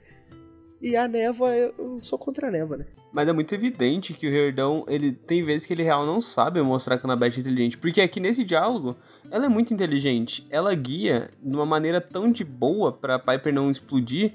E uma simples resposta, uma pergunta dela, acabou com tudo que a Piper tava construindo na mente dela, que é tipo, pô, se tu conhece ele também, qual que é o sobrenome dele? É uma pergunta, tipo, tão boba, tão simples.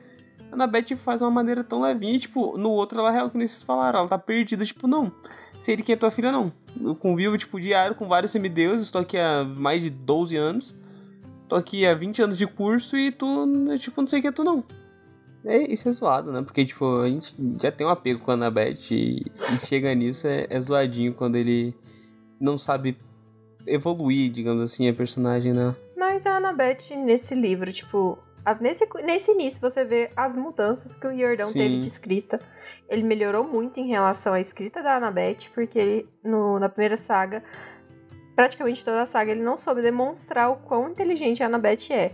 Aqui ele já mostrou uma Annabeth diferente. Isso sim. Desde o primeiro capítulo em que ela aparece. Então, não dá pra falar que ela não melhorou, mas realmente tem muita coisa a melhorar ainda. É que eu sinto que ele, às vezes, ele prejudica o personagem pra priorizar o mistério que ele quer montar ou a história que ele quer montar. Ele não valoriza o personagem pela Exato, história. mano. E ele faz isso com a maioria dos personagens. E foi vindo pra essa saga que eu esperava que ele melhorasse. Ai, cara. Eu não sei o que eu faço, mano.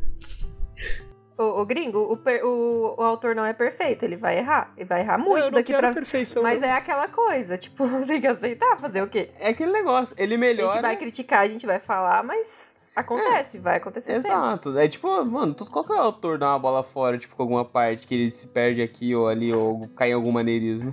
E dá pra ver que o Herdão melhora muito, tipo, ele sabe melhorar muito na Beth. Tipo, eu sinto ela aqui nesse começo, já nesses quatro capítulos, muito confiável, muito líder. Muito alguém que, tipo, eu confiaria nela se ela me guia num- numa Eu missão. sinto Uhum. ela super fria, como se ela estivesse se Uhum. distanciando de tudo, porque ela tá preocupada com Percy. E se ela não, tipo, fizer essa casca, digamos assim, ela vai desabar igual a Piper tá desabando agora. Então eu Uhum, sinto que sim. essa. Essa meio que casca que ele tá fazendo a Annabeth mostrar nessa. Nesses primeiros capítulos, eu tô sendo muito fã. Eu acho que ele arrasou. Tipo, dá pra ver ela meio que fazendo essa dissociação, tá ligado? E tem, Porque e ela tem parece ser preparação, super né? Porque fria. depois. É, por exemplo, ela parece ser super fria, então você tem que ler bem atento e analisando bem pra você ver que na realidade ela intencionalmente viu que a Piper ia ficar abalada emocionalmente, levou ela pra um local específico onde as pessoas não conseguiam se interromper, foi delicadamente tentando fazer a Piper perceber as coisas. Ela teve, ela teve muita delicadeza, muita empatia, muita, tipo, sabe, sororidade, tudo. Só que quando você lê de cara, você não percebe o quão intencional isso foi. E parece Sim. que a Annabeth só jogou na cara dela, foi meio fria, tipo, querendo abrir os olhos dela. E na realidade, Uhum. não. Analisando, você percebe que ela tá meio que dando uma desassociada dela mesma, tá botando essa casca na frente de todo mundo, mas por dentro ela sabe como a Piper pode estar se sentindo e tá botando esse emocional, tipo, pensando na Piper e fazendo toda aquela questão pra dar uma segurada e tal. E eu achei isso bem legal, tá ligado? E, e nesses capítulos agora iniciais, né? Até realmente a aventura engrenar, a gente vai ter Annabeth e Caps Lock Harry, né? Sim. Com, com algumas coisas, então a Annabeth tá puta. Eu gosto dela assim também, porque a gente tem um chão, a gente tem um pano, a gente tem a base da história pra ela estar assim. Ela acabou de vir de uma guerra. Sim. numa guerra muito difícil. Então, tipo, ela se começar a se distanciar como líder, pra ela não deixar o emocional aparecer pros outros, tipo, deixar os outros nervosos, eu acho que ela trouxe muito da guerra pra, pro dia a dia dela. E eu tô gostando pra caralho que a gente falou, eu acho muito legal essa Annabeth. E a Annabeth também ganhou muita responsabilidade. Ela começou a, a, a fazer o Olimpo, né? Ela começou Sim. a, a arquitetar a, a nova cara do Olimpo. Então, tipo, teve. Passaram-se quatro meses. Então, muita coisa aconteceu também entre a guerra e o que tá acontecendo agora. E aí, com o Percy sumido, então a Annabeth tá, ó, Isso me deixa mais pistola. E eu acho isso legal que isso aí daí me deixa mais curioso pro. Eu quero ver como é que o Percy tá. Se a Annabeth tá assim, eu quero ficar, tipo, ver como é que esse menino tá agora. Eu acho que o Herdão mandou bem nessa, mas que nem a gente comentou mais cedo. De vez em quando ele dá essa bola fora. Mas eu não sinto que é tanto assim, não é tão ruim. Eu Não me que. incomoda tanto. Eu sinto que é ruim, tipo, eu fico, pô, isso aqui podia ser melhor. Mas não é algo horrível, né? Tipo, uma escorregada feiaça. Só tipo um trupiquinho. Ah, mano, eu não, eu não sei se eu sinto que ele melhora. Eu sinto que ele é feliz em várias cenas e ele é um monstro que ele destrói, tá ligado? Ele consegue passar sensações, ele faz a gente ficar interessado, ele bota ganchos muito bons e esse início de livro foi um gancho melhor que o outro. Foi muito muito interesse atrás de tudo, muito vontade de ver o próximo capítulo, ver pegar respostas. Cara, ele é muito bom nisso e ele é muito bom em diversas cenas que a gente já comentou diversas vezes. Ele é muito bom em criar algumas situações, mas eu não sinto que ele melhorou. Eu sinto que ele encaixou um desses momentos que ele é muito bom nesse personagem, tá ligado? Que a gente já acabou vendo semelhante outras vezes com outros personagens. Não sei se é uma melhora, mas eu sinto que ele foi muito feliz encaixando essa cena na Annabeth agora e causando essa sensação muito boa nesse quesito. Mas é aquele ponto, né? A discrepância às vezes deixa aquele gosto que não desce quadrado. Mas, infelizmente, né? A gente acompanhando o Riordão, a gente acaba deixando de lado bruscamente coisas que nos incomodam bastante, focando só nas coisas boas. Que foi o que eu fiz basicamente com a história da Neva, que eu ainda odeio, porém estamos aí aceitando, né? Bom, depois que a Piper se recupera um pouco, elas então descem para a área dos chalés, passando na frente dos chalés e comentando sobre os deuses e seus filhos. Annabeth então acabou levando a menina para o galpão de armas, onde ali elas começaram a procurar uma arma para Piper. Não demorou muito. A Piper ficou meio curiosa e pegou uma faca e tal. A Annabeth não, não ficou muito animadinha por ela ter escolhido aquela faca específica e contou a história para ela. O que é isso? Uma faca? Annabeth pegou a tal faca e limpou a poeira da bainha. Aquilo parecia não ver a luz do dia havia séculos. Não sei, Piper. Annabeth pareceu desconfortável. Não acho que vá querer essa. Espadas são sempre melhores. Você usa uma faca. Piper apontava para a arma presa ao cinto de Annabeth. Sim, mas. Annabeth deu de ombros. Bem, se é isso que você quer, dê uma olhada. A bainha era de couro preto, com fecho em bronze. Nada extravagante, nada espalhafatosa. O cabo de madeira lustrosa cabia perfeitamente na mão de Piper. Ao desembaiar a faca, ela encontrou uma lâmina triangular de 45 centímetros e o bronze brilhava tanto que parecia ter sido polido no dia anterior estava extremamente afiada. Piper ficou surpresa ao se ver refletida na lâmina. Parecia mais velha, mais séria e menos assustada do que se sentia. Aqui eu tenho um adendo muito grande. Eles têm arma de fogo sim. Eu lembro que a gente comentou sobre ter uma metralhadora, pá. Eles têm uma espingarda que atira bronze celestial. E eu não lembro quem comentou no, na mensagem deles que não podia porque as armas não funcionavam. Errado, funciona. Eles só não usam porque foram burros. Eles não usam porque não é, é prático, é, é só por causa disso. Porra, dar um tiro não é prático? Não tem nada mais prático que dar um tiro. Ah, é? Quantos tiros você dá numa espingarda? E o tempo de você recarregar essa espingarda? Até lá Olha, o Ciclope já te engoliu, filho. Te contar que Pô, um tiro com é o suficiente um tiro, pro Ciclope com um tiro E se você errar? A bala Depende. De Depende do, do monstro. Não, não, mas é um negócio. A bala de espingarda, ela é uma bala que se espalha. Então, com um tiro, tu acerta pelo menos uns 15 se eles errar... em linha reta igual eles vêm. Mano, essa pergunta do e se, nada que tu botar e se é argumento. Isso pra nada, tá entendendo? Não, é a mas... mesma coisa que eu falar, e se tu pegar uma espada e se tu errar o golpe? Ah, mano, e se não é Ô, ô gringo, mano, e se eu usar Deus. uma espingarda ao invés de uma faca? Ah, e se não é argumento? Ué. Não é. Então pronto, não, não, então pare de argumentar. Logicamente, uma espingarda. uma espingarda tem mais chance de acertar do que uma facada. A espingarda não, claro se espalha. Que não, cara. Pá. Faca, Pô, você usa numa distância.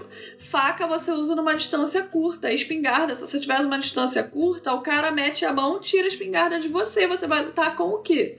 Agora Porra. a faca, ele tá não. numa distância curta, Mete pra ele meter a mão na faca, Ai, ele vai se cortar. O cara meter a mão no Eu não vou entrar nisso, porque, olha, pelo amor de Deus. Espingarda. Seguir, ó, literalmente, tu mete a arma na tua frente. Espingarda cara, é uma arma vocês, pra, Olha só, todo mundo alcance. tem o direito de estar errado. Pá. Vocês dois vão defender a espingarda, eu e a Visa a gente está do lado contrário. Sim. Não, não vamos eu, debater sobre isso, pronto e acabou. Eu vou defender uma que é melhor. Eu defenderia uma M4 ou qualquer submetralhadora que dá 22 tiros por Cara, segundo eu vou matar defender, 30 monstros. Eu vou defender qualquer arma de fogo justamente porque nenhum policial anda na rua com espada, tá entendendo? Então, não, só por causa disso. Tu cria só, brecha, porque o policial anda é o com... suficiente. Não, não, mas pera aí, tu cria brecha, porque o policial anda com cacete... Porque o policial anda com cacetete. Mas eles deixam de andar de arma pra andar de cacetete, mano? Sim. É, aqui no Rio, aqui no Rio de Janeiro aqui, temos. A civil aqui não pode ter porte de arma, não. Ah, aqui pode, pai. Aqueles. Então eles pronto, então o seu argumento também tá errado. Não, mas, mas agora eu vou puxar um negócio. Se um filho de Apolo, tipo o Will, ou tipo o primeiro, o primeiro conselheiro, tivesse uma arma de fogo naquela guerra, ele tinha feito a diferença fácil. Não tinha, não. Porque Sabe ele... por quê? Sabe por que, que não tinha? Porque aí é onde eu quero entrar com um argumento sobre uma parada que a gente é, lê nesse livro exatamente aqui. Por exemplo, eu comentei que eles estavam falando sobre os filhos de alguns deuses enquanto que eles estão passando. E um desses filhos, um desses chalés que ele fala, é sobre o chalé de Apolo. Que eles estavam jogando basquete, nada escapava o aro, eles lançavam a bola de modo impressionante. Aí a Annabeth bota. O chalé de Apolo adoram se exibir com projéteis, flechas, bolas de basquete, enfim. Aí é onde eu quero dizer o seguinte: o Riordão ele dá uma baita de uma forçada.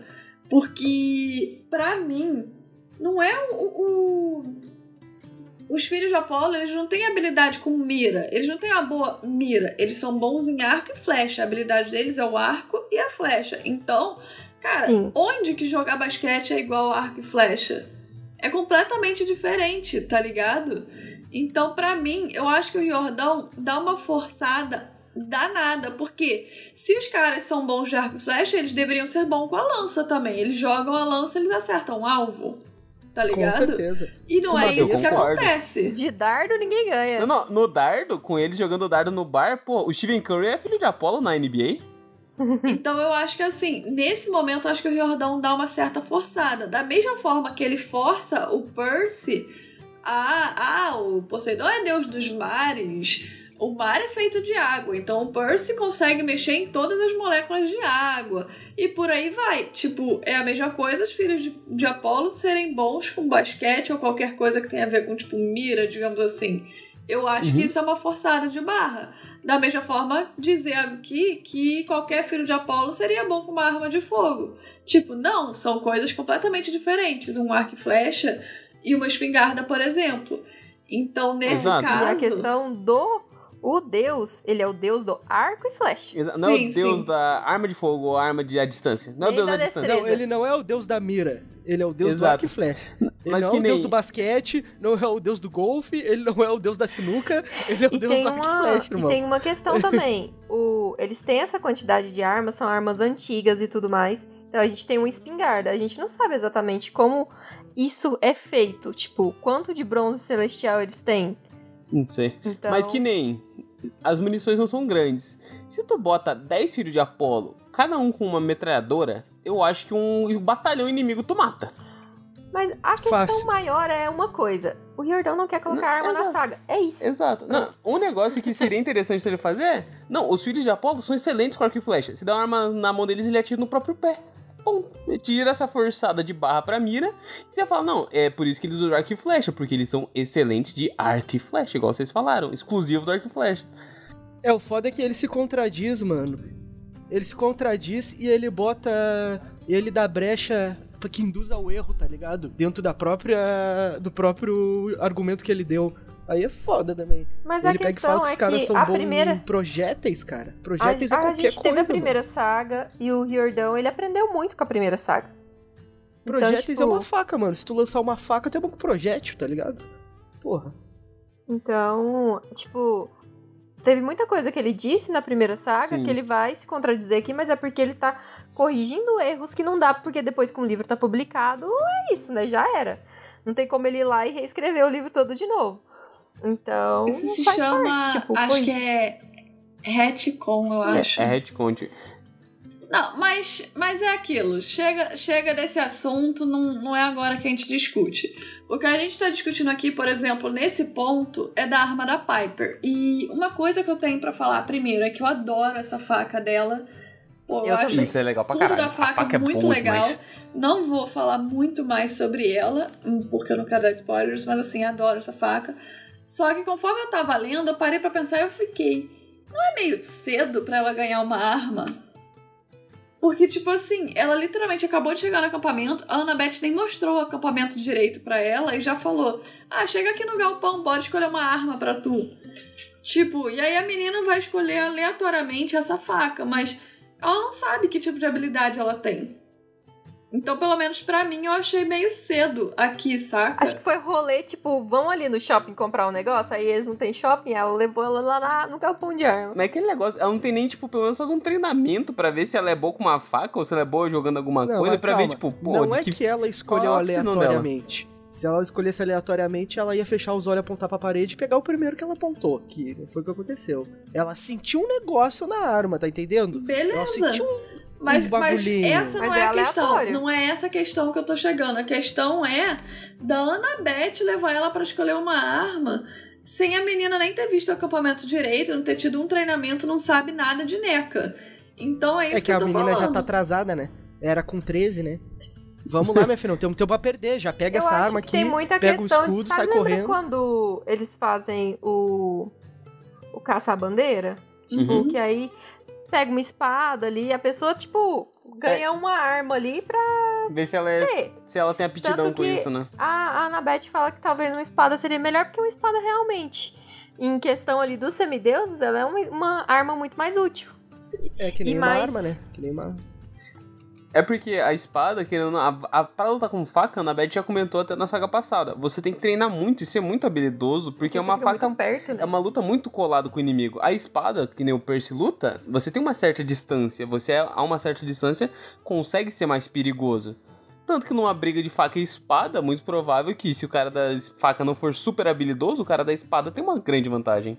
É, é verdade. O cara da espada, ele pode ser mediano de espada e o cara da faca ser, tipo, bom de, de faca e mesmo assim ele se fuder, tá ligado? Por causa Exatamente. da, da arma, tá ligado? Que É, nem o exato. revólver. Não, e aí pega, pega tudo que vocês estão falando e traz pro seguinte. A Annabeth tá querendo falar com a Piper, ah, uma espada seria melhor. Minha filha, você levou a garota pro galpão sem falar nada sobre o que é uma espada, as vantagens de ter uma espada, as desvantagens, a vantagem de ter uma faca, a vantagem de usar o arco e flecha, as aptidões pra usar arco e flecha, tudo isso. Você simplesmente levou a garota, soltou ela ali e falou: escolhe. Aí agora você tá querendo falar, ah, porque seria melhor uma espada. Cara, não. Aí é que tá o ponto que eu quero chegar. Eu acho que era muito cedo pra ela escolher uma arma dela, saca? Calhou que ela escolheu a Ca- Ca- Catoptris, enfim, ficou com ela aí e tal. Mas, pra mim, é muito cedo pra Piper já escolher uma espada. É uma Mais um faca, questionamento. uma arma. Foda-se. Os, os semideuses mais principais da saga, meio que as armas que escolhem ele, né? Não são eles que escolhem a arma. É, meio que a arma vem, vem de pacote Não é pra como. eles. Não, eu não tô Não. dizendo que a arma, nossa, ela tem um sentimento e ela voa na mão do cara, assim, automático na primeira vista. Não. Mas basicamente, nem. Não são eles que ficam testando armas até eles encontrarem a perfeita pra eles. Eles basicamente ganham alguma ali, ou a, a primeira que cai pra eles, eles usam aquilo do início ao fim. Não tem eles testando vários outros tipos de arma. O Percy, ele tem a espadinha dele, mas ele vai testando as habilidades após ele já ter a espada dele lá. O único que tá aconteceu isso foi o Percy. Tipo, a Annabeth, ela ganhou a arma dela do Luke, que era o que tinha, acabou que ela gostou e ficou com ela pro resto da vida. O Percy, ele ganhou a, a, a espada do Kiron porque ele já tinha mostrado que ele tinha uma habilidade pra usar a espada. Agora, a Piper foi a única que pegou aleatoriamente e ficou usando. Escolheu, né? Porque, por exemplo, o... no próximo livro existe uma personagem que ela fala: Ah, preciso escolher uma arma. Gosto muito de cavalos.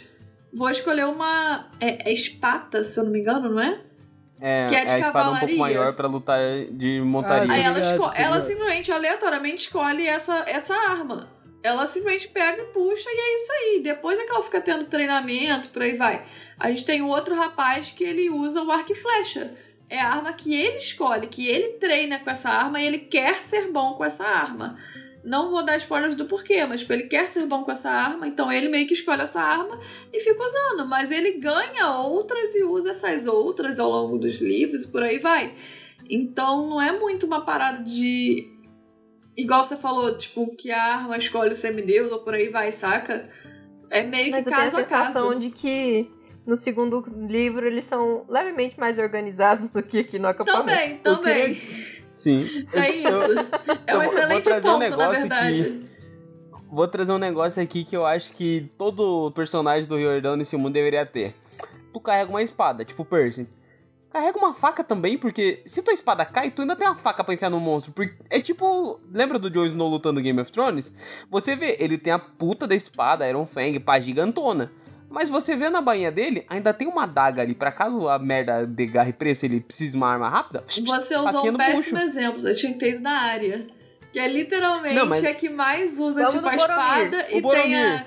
Ah, porra, pegou logo um que eu não conheço, tomar no cu. O Aragorn. Tirou. Ó, o Boromir pegou e o Aragorn outro que eu são não dois conheço, que- porra. Calma aí, eu É, ainda são não li. Anéis, tipo, eles têm espada Não, eu grande, eles sei, eu usam espada longa nomes, mas assim. e não me tem dá spoiler, uma Breno. Eu comprei por- os livros, porra. Não, não, A mas... Tir comprou os livros, não acredito. Não, não, Três coisas Tir, mais lindas desse meu coração. é Não é spoiler, é basicamente o- é um estilo cavaleiro padrão. Tu tem uma espada longa para o combate. Se essa espada é Sim, tirada eu da tua mão, tu Eu puxa uma também e penso plau. isso. Eu acho que, que eles poderiam sim ter mais que uma arma, só que eles não têm.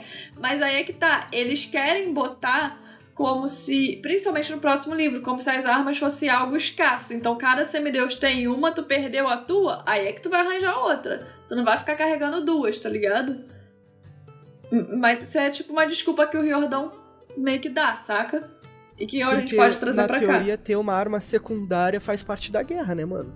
Tu não manda Exato. um soldado com uma única arma, tá ligado? Justamente pra caso aquela arma primária dê merda, tu tem uma arma secundária pra tentar sobreviver e Exato. voltar com as duas armas pra casa. Tá Tipo na entendendo? primeira guerra e na segunda. Os, os caras usavam a metralhadora, acabou a munição, eles atiravam na pistola, acabou a pistola, vai no canivete. E se der Acabou sorte. o canivete, no- vai no tênis, vai, acabou o É, tênis, vai exato. no soco. E é aquele negócio, se o inimigo ele morre, você torce pra munição dele encaixar na tua arma. Pra tu ir lá pegar a Ou munição pra tu dele. pegar a arma dele. Exato. Além disso, a baioneta era feita pra isso. Tu dá o tiro, errou, es- estocada no bucho, acabou, vira uma faca. Arma de fogo é muito melhor. A Piper, então, ela pega ali a adaga e ela acaba tendo uma visão dos seus sonhos na própria adaga ali, no- na lâmina, né, no, no reflexozinho. Ela se assusta tanto que até deixa a faca cair, meio atônita ali, cheia de medo. Mas apesar desse susto, ela ainda quer ficar com a espada. Quer ficar com a adaga, que tem o nome de Catópteres. E a Annabeth acatou a escolha da menina ali. Que pertenceu a Helena de Troia. Pertenceu à grande Helena. Aí ela acha até legal. Causadora de tretas. Acho engraçado que a Annabeth comenta. Eu acho que essa, essa faca nunca entrou em batalha, ela só se olhava como um espelho. Eu adoro essa ai. parte. É muito bom. A Piper, então, ela pergunta ali se a Ana Júlia, ela, se ela tem algum telefone, porque ali ela tava preocupada muito com... Ela tava ali muito preocupada com o seu pai. E ela tava ali, a Annabeth conta que é totalmente contra as regras, tem um telefone, é muito difícil, você não pode ter um, e ela puxa um telefone do bolso e entrega na mão da menina. Anabete contra as regras. Ela entrega ali o celularzinho e a Piper ali ao ligar acaba falando apenas com a secretária do seu pai. que Ela é uma atende desgraçada, aquela secretária.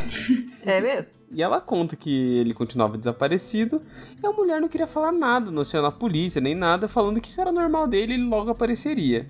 Ela desliga na cara da Piper em seguida e fica meio que por isso ali. Ela fica tipo, filha da puta. e Eu aí também quero fico dizer, assim. A Piper reclamando dos negócios, mas dá pra sentir que o bercinho dela é meio chique, né? Pro pai dela ter uma secretária. É. Pouca bosta, não é não? E, e outra coisa, quando ela desliga o telefone, é, cara, a Annabeth ela tá tão fora de si, mas tão fora de si, que eu fiquei meio, what? Quando eu li essa parte, porque a Annabeth fala. Nossa, você tá meio. Tá, você tá passando bem? Você tá meio branca. Achei que você tava tendo uma. ia ter uma convulsão ou algo assim. Annabeth, deixa eu te contar um segredo, meu amor. Quem fica meio branco não é porque vai ter uma convulsão, é porque vai, sei lá, desmaiar, baixou a pressão, qualquer coisa, menos uma convulsão. Aí eu falei, nessa hora foi um, um- um detalhezinho que eu percebi do Riordão, que eu falei, caralho, Riordão, por que, que tu botou essa palavra pra sair da boca dela? Por que, que você não botou que achou que ela ia desmaiar? Tá ligado? Porra, fiquei puta lendo isso, mas enfim, segue aí. Ai, ai. Pô, secretária filha da puta, né? Vai tomar Uhum. no cu. Que raiva que dá dessa mulher. Gosto da Anabete transgressora de regras, mas a Anabete já tem esse celular já tem um tempo. Sim. Então ela deixa ali, ó, guardadinho na meiuca, quando ela precisa, ela liga. Mas acho incrível ela. Não, não. É proibido, expressamente proibido, a gente não pode porque atrai monstro. Top, pega aí, ó, filha da puta. Liga aí.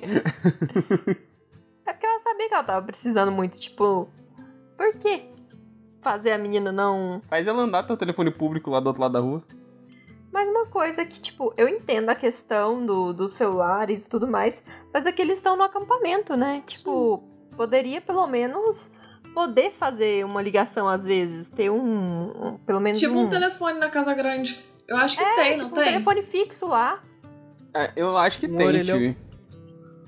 colocar um orelhão lá, um grande e um pequenininho. Mas, tipo, como é no acampamento e o acampamento é- tem a barreira protetora, faria mais sentido, tipo, deixar eles ter algumas tecnologias, tipo, ah, não, tem uma TV, alguma coisa assim, um, um Tem um toca-disco, alguma computador coisa na assim. Casa sabe? Grande. É, tipo, tem um lugar. Não, tipo, eles carregar um MP3, alguma a coisa gente assim, sabe também sabe? que tem muita interferência, né? Sim. Por questão de a névoa, a magia e tudo mais, eu acho que não funcionaria muito bem. Mas eu acho que poderia ter um pouco mais. Não precisaria ter, Sim. tipo, ah, todo mundo tem um iPhone. Mas, tipo, Mas tem um de- pouquinho tem. Mas é tipo música, pô. Deixa todo mundo ter pelo menos um MP3 pra todo mundo ouvir música feliz, pô. Não é nem uma JBL, é um Coloca a MP3zinho musiquinha lá no. na, no, no Na- alto-falante da Casa Grande, né? É, E tipo pronto, no. Topíssimo. Tipo no Rodomeiro, igual a Mano, gente assistiu. bota uns discos de vinil lá, isso não é tecnologia, mano. O bagulho é mecânico. Bota lá um disco de vinil bombando. Compra aqueles carrinho Kombi e bota em cima do disco de vinil que ele fica girando no, no disco, sabe? Eu fico me questionando qual que é o limite de tecnologia de comunicação pra atrair monstro. Tipo, um fax vai atrair monstro? Eu acho que não é só questão de atrair monstro. Tem a questão também de interação, né? Sim, sim. Elétrica e tudo mais. Mas o principal ponto é que, tipo, eles marcam um pinpoint onde eles estão pros monstros. É. Mas será que, tipo, mandar um fax faria isso? Porque é tecnologia. Sim. É, eu acho que se Sim, tem energia eu acho que elétrica não pode ter demais, disso. sabe? Não sei qual que é Eu o acho que não pode ter muita coisa, assim, porque aí acho que sobrecarregaria a rede, sabe? Sim. Ficaria complicado. Mas eu acho que um, só um ou outro, assim, tá, tá de boa. Riordão muito avançado, lançando o cheiro de semideus por Wi-Fi. Bom, Ana Júlia perguntou do sobrenome de Piper e ela desconversou um pouco. Aparentemente não gostava que as pessoas soubessem que seu pai era um ator famoso. Um ator famoso. Farmoso. Farmoso. Logo, as duas voltaram a caminhar pelos chalés, vendo o de Artemis. Apesar de Piper achar legal, ela não curtiu muito saber que as caçadoras, trá, trá, trá, não podiam namorar mais. A menina sentia que não se encaixava em nenhum deles, e assim que chegaram, no fim havia os dois maiores chalés, Zeus e Hera. Ana Júlia contou que os maiores deuses, Zeus, Poseidon e Hades, haviam feito um trato de que não poderiam ter seus filhos, seus rebentos, pois eles são poderosos demais. Então haviam poucos filhos deles por aí, né? Peregrinando aí pelo planeta. Uma era Thalia Grace, filha de Zeus, que fazia parte das caçadoras Tratra de Ar- de Artemis, e Perse, que era filho de Poseidon, e Nico, que era filho de Hades, que ia aparecer de vez em quando, quase nunca. Ela já não gostou das caçadoras porque não pode namorar, né? É, já Não, começa por aí. A Annabeth eu acho muito engraçado. Dois minutos atrás, a menina. Ah, não sei o que de celular, Annabeth. Não pode, mas toma aqui. Aí a Piper, ah, não sei o que do chalés. Ah, não, então é que não pode. Mas aí Zeus tem a Talha, o Poseidon tem o Então, Percy, né? o Nico tem o Hades. Como assim? Tudo tem uma Aí, exceção, né? É aquilo, vou, vou dar uma avançadinha. Aí a Annabeth vai falar, ah, ninguém pode entrar ali. Aí a Piper, ué, mas alguém já entrou. Tipo, toda hora, toda hora tem algum caô disso, tá ligado? Não pode fazer isso, mas aí ele vai lá É. alguém e faz. O, o Tudo tem livro uma das exceção. regras quebradas, né? É a casa da mãe Joana, mano. O nível de bagunça que deve ser isso aí. Puta merda. A Anabeth então explica sobre o outro chalé, que é o chalé de Hera, que ele é apenas honorário. Porque a deusa é a deusa do casamento, então os filhos que ela teve foram com Zeus, no caso, os dois deuses, Ares e Hefesto. A Piper então nota, né? E ela fala ali como é honorário, ninguém vai lá, e é isso. E aí, como a, a tia já comentou, ninguém vai lá, mas alguém foi, porque a Piper notou uma, umas marquinhas ali de, Exatamente. na poeira ali que tava no chão, alguém entrou lá dentro. E quis entrar, né? Bora explorar essa bagaça. A Anabeth fica meio atrás, né? Porque ela não gosta da Era, a Era não gosta dela, então, tipo, ah, mas bora, né? A menina novata já tá indo, eu vou atrás dela. Vamos, vamos ver o que vai rolar. E aqui uma citaçãozinha sobre o chalé da deusa. O chalé de Hera não era um lugar onde Piper gostaria de viver. Era frio como um freezer e um círculo de colunas brancas rodeava uma estátua central da deusa, de 3 metros de altura, vestida com uma longa toga dourada e sentada em um trono. Piper sempre imaginou as estátuas gregas brancas com olhos vazios, mas aquela tinha uma pintura bastante viva, quase humana, exceto pelo tamanho. Seus olhos penetrantes pareciam seguir Piper. Aos pés da deusa, o fogo ardia em um braseiro de bronze. Piper ficou imaginando quem o alimentava, já que o chalé ficava sempre vazio. Havia um falcão de pedra pousado no ombro de Hera, e na mão ela levava um bastão com uma flor de lótus na ponta. Seu cabelo preto estava arrumado em uma trança. O rosto era sorridente, mas os olhos frios, e calculistas como se ela dissesse: A mãe é quem melhor sabe. Não se põe em meu caminho ou terei de pisar em você. Hum, então não é uma Blinder, free calculista, olha só. Mas é bem a era, né? Não, faltou falar vaca chata. Só frio calculista não define muito ela, não. E o chalé da Era é muito chalé de Zeus também, né? Pelo que todo mundo fala, é um chalé frio e, e tem uma estátua gigantesca lá que fica te seguindo com o olho. Então, deve ser uma bosta. Acho legal ela falando, tipo, ah, o tamanho não é algo assim, pá, o tamanho é muito grande. Mas aí os deuses são do tamanho praticamente das estátuas que eles têm. Uhum. E uma coisa que eu acho interessante é que a gente nota a altura dos chalés, né? Porque só a estátua tem 3 metros. Então, né? Então a altura desses chalés é bem interessante de imaginar o tamanhão. Bom, dentro do chalé acabaram encontrando uma garota misteriosa que logo na Beth apresentou a Piper, falando Dois reais que ou a aquela garota era misteriosa? Eu dobro e passo pro próximo. Caralho, cara. Puta Dobra e merda. passa pro próximo. Beleza. Bom, dentro do chalé acabaram encontrando uma garota que logo na Beth apresentou a Piper como o oráculo do acampamento, Rachel Elizabeth Dare. Quando Piper perguntou sobre ela poder ver o futuro, Rachel disse que era mais o futuro mostrando as coisas pra ela, que o espírito de Delphos às vezes sequestrava e usava seu corpo pra dizer algumas coisas e não tipo ela que ia até o futuro olhar, tá ligado?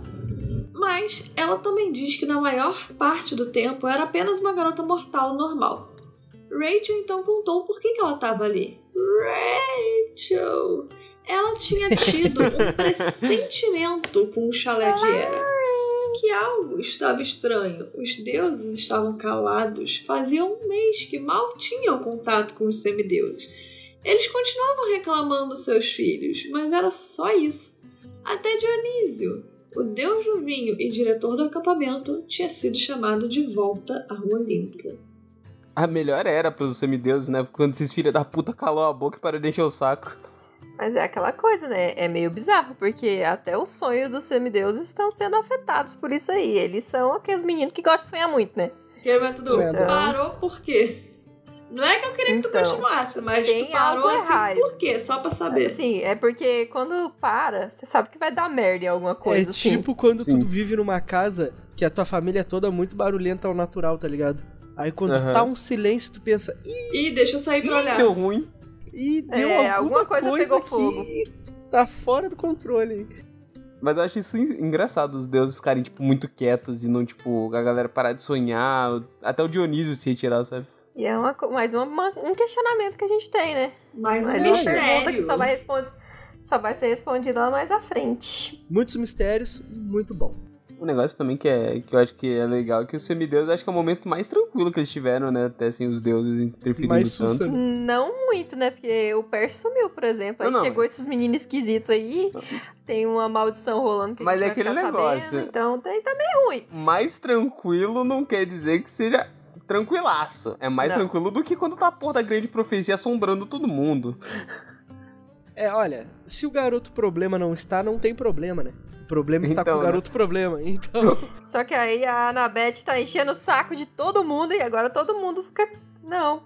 Porque aí fica todo mundo preocupado, porque deu ruim. É, porque na Beth fica enchendo o saco de todo mundo, eles ficam pensando, pô, será que ela some também? é, aí aparece a menina problema. Então sempre tem algum problema, ninguém fica em paz nunca.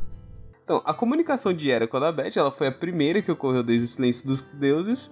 Então o Percy sumiu e o Jason apareceu. Era meio que conta pra Annabeth, né? Ela se comunica dizendo que a resposta pro problema dela vai ser realmente resolvido com o cara de um sapato só, o garoto de um sapato só. Ela vai em busca lá deles, né, do local onde foi mandado pela Hera, achando que vai encontrar o Percy só com o sapato, né, Percy biruta das ideias. Mas ela no fim só acaba encontrando o Jason biruta das ideias. Então, ela meio que parece que tá ali tudo na ligação, tudo interligado. É que ela E não eu- entendeu, cara, que o outro sapato tá no pé do Percy. Ela ainda tem que continuar procurando, tá entendendo? Pois tá é. um pé do sapato com Jason e outro com Percy. Ouvindo a conversa ali, a Piper acaba se sentindo um pouco mais segura de contar o que estava acontecendo com o seu pai e sobre a visão que ela teve. Mas logo que ela vai dizer, a Rachel começa a ter um acesso ali e aqui tem uma citaçãozinha do livro. Antes que pudesse continuar, o corpo de Rachel se contraiu. Os olhos começaram a brilhar com uma luminosidade verde e ela agarrou a Piper pelos ombros. Piper tentou se afastar, mas as mãos de Rachel pareciam grampos de aço. Liberte-me, ouviu-se. Mas aquela não era a voz de Rachel. Parecia de uma mulher mais velha, falando de algum lugar distante, como se o som ecoasse por um longo encanamento. Liberte-me, Piper McLean, ou a terra nos tragará. Faça isso no solstício. De novo, solstício. O chalé começou a girar. Annabeth tentou separar as duas garotas, mas acabou não conseguindo. Uma névoa verde as envolveu e Piper já não sabia se estava acordada ou sonhando. A estátua do gigante da deusa pareceu levantar-se do trono. Inclinou-se na direção de Piper, o olhar atravessando-a, abriu a boca e seu hálito tinha um perfume terrivelmente intenso. Falava com aquela mesma voz. Nossos inimigos se mexem, o flamejante é apenas o primeiro. Curve-se a sua vontade e o rei dele se reerguerá. Dominando todos nós, liberte-me. Os joelhos de Piper fraquejaram e tudo ficou preto. Teto preto. Pá! E agora sim, é a primeira vez que a gente vai colocar um númerozinho na nossa tabela de desmaios. Piper está desmaiada. Ninguém sai. Eu não lembrava. óculos. Eu não lembrava que o nome da Piper era Relâmpago Marquinhos, pô. Piper McLean. Eu leio McLean, tá ligado? Eu leio Eu leio. McLovin. Eu leio McLean também. Piper McLovin. É bem. Nossa senhora. Agora vai ser pra mim eternamente a Piper Relâmpago Marquinhos. E nessa parte a gente vê que a voz parece de uma mulher mais velha e tal. Aí de novo a gente tem mulher. Então tem mulher na parada, não é mais um homem igual era com Cronos. E de novo fala e fala uma frase muito interessante que diz: "Liberte-me, Piper McLean, ou a terra nos tragará". Então é liberte-me ou seja, alguém está preso, alguém está acorrentado. Acorrentado é estar preso. Alguém tá, tipo. Tá preso, é isso aí, não achei outro sinônimo, enfim. Ela tá explicando a explicação, cara. Pois é. E tem uma data. A Piper teria que fazer isso até o solstício. Então, assim. É isso aí. A galera é viciada em solstício, equinócio, essas coisas, né? Porra. É porque É quando onde eles ficam- a- o véu entre os mundos fica mais fino, né? É onde eles têm Eu achava que poderzinho. só pra data ficar redonda.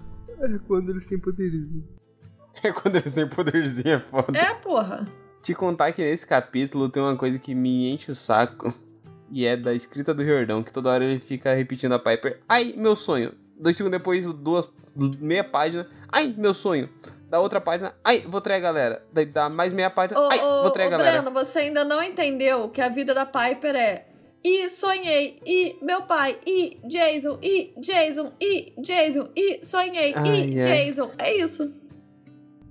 É o Percy no final da última saga, sonhando a reveria, mano. Sonhando até de olho aberto.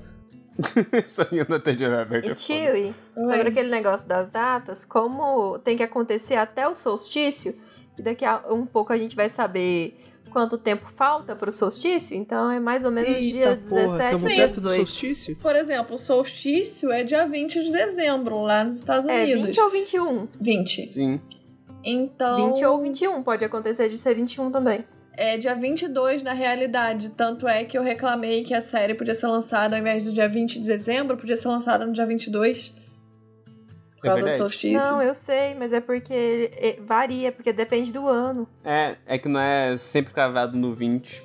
Ah, resumindo, vamos jogar que é esse dia aí. A gente sabe que tá em 20 dezembro. na pata do mais cavalo. Ou menos, é mais E ou menos dia, pronto. tá entre o dia 15 e o dia 20. Vamos entrar no consenso. 20 na pata do cavalo e 10 na pata do viado. Vamos embora. Antes do Natal.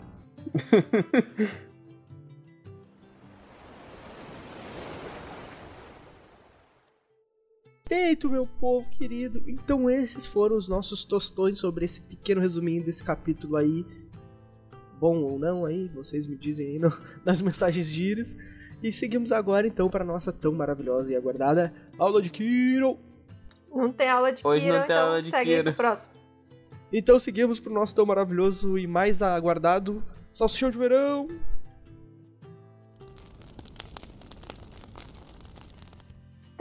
Bora aqui nosso solstício de verão, esse momento quentinho que, que vai deixar esse coração frio. E me conte, tioizinha, o que, que você achou desse capítulo, o que, que você gostou, o que, que você não gostou. Abra o seu coração. Ah, eu gostei de ser escolhida primeiro. É, eu vou escolher um momento, apesar de eu ter reclamado, porque eu realmente acho cedo, do nada a Piper escolheu uma arma, mas eu gosto muito da arma dela, eu acho a arma dela muito legal. Inclusive, quem passou as orientações para o nosso artista fazer a arte da Piper fui eu. E aí eu pedi para, ao invés de eu passar uma visão específica pro artista, eu pedi pra ele fazer uma visão que ainda não aconteceu. E aí eu achei muito incrível que ele escolheu botar o Grover e o Percy lutando contra a Hydra. Então, assim, a gente não recebeu uma luta digna contra a Hydra nos livros, mas na nossa ilustração oficial do Chalé 3 a gente tem a, a Catoptris mostrando uma luta do Grover com Percy versus Hydra. E Isso, e vão lá no Instagram curtir. é, Exato. Fala, ó, tá lindo. Falem, isso tá maravilhoso. E eu acho a faca muito legal, tipo, ela tem 45 centímetros, então ela, é tipo, uma ré- ela é uma régua de 30 centímetros com mais meia régua de 30 centímetros. Ela é, tipo, triangular. Isso me lembra muito umas armas meio egípcias, não sei porquê, tipo, não sei. Egípcia. Posso estar meio doida. Eu também tenho essa impressão. Também tem. É porque é então, uma, sei. é uma arma. É que a arma grega, ela tem um quê meio macedônico. Então é meio padrão eles terem esse, essa aparência. Eu não sei, eu sei que me, me dá uma vibe de Egito quando eu vejo essa arma. E. Como é que se diz? E eu gosto muito, acho muito bonita. Acho que é muito em questão das pirâmides também. A gente tem muito essa coisa do triângulo, de. É, pra mim, a arma egípcia é tipo aquelas toda onduladas e não sei o que. Aquilo lá é aqueles aquilo é um né? araque. Aquele tipo de arma. Um araque, no, o ancá é o, é o símbolo. É O- o símbolo da vida. A arma egípcia, eu lembro também muito das curvadas, mas a, a lâmina em si, dependendo de adagas, são muito triangulares, que eu lembro. Enfim, é isso. Eu gosto muito da arma da Piper, apesar de criticar o recebimento dessa arma. Hum, achei meio cedo, mas adoro. Tá certo. E você, amor? Então, o meu momento quentinho é o momento que a Annabeth tá ali falando papo cabeça com a Piper, que ela é super, super atenciosa, super gentil nesse momento, assim. Não aparenta, né? Mas ela tem um bom tato ali. Que pra gente que conhece a Ana Júlia, né? Diferente da Piper, a gente vê que ela tá realmente preocupada com a menina e não quer que ela seja destruída ali, não, não se desmonte em público. Muito justo. Esse esse momento é muito bom. Outra parte boa também foi a nossa discussão de arma de fogo e arma branca. E o seu, gringo? Qual que é o seu momento? Pô, eu gostei ali da Ana Júlia, né? Infelizmente, também foi o meu pior momento, foi o da Ana Júlia. Mas Foi um momento Zoe agridoce. foi, foi um momento Doce Zoe amargo. 101. É um momento alto e baixo, né? Ao mesmo tempo, é foda. Foi, foi- é um misto de emoções, né, cara? É, é complicado, é o equilíbrio perfeito, é, a- é o canivete do Thanos. É. Tá certo. É o canivete do Thanos. E o seu, meu amorzinho? Qual que é? Eu vou, vou lançar a Anabeth declarando publicamente que ela e a Era não se dão. Então, tipo, antes elas, elas tentavam. Ela, a Anabeth tentava ser um pouco mais polida, porque ela é a rainha, né, dos deuses e tudo mais. Mas aqui ela tá tocando foda-se. Eu não gosto dessa mulher, ela não gosta de mim, foda-se. E é isso. Já aceitei essa maldita. Então, eu gosto da Anabeth. Eu gosto da Anabeth é, Caps Lock Harry, que ela tá assim em alguns pedaços. Então é isso. Esses foram os nossos solstícios de hoje e é isso.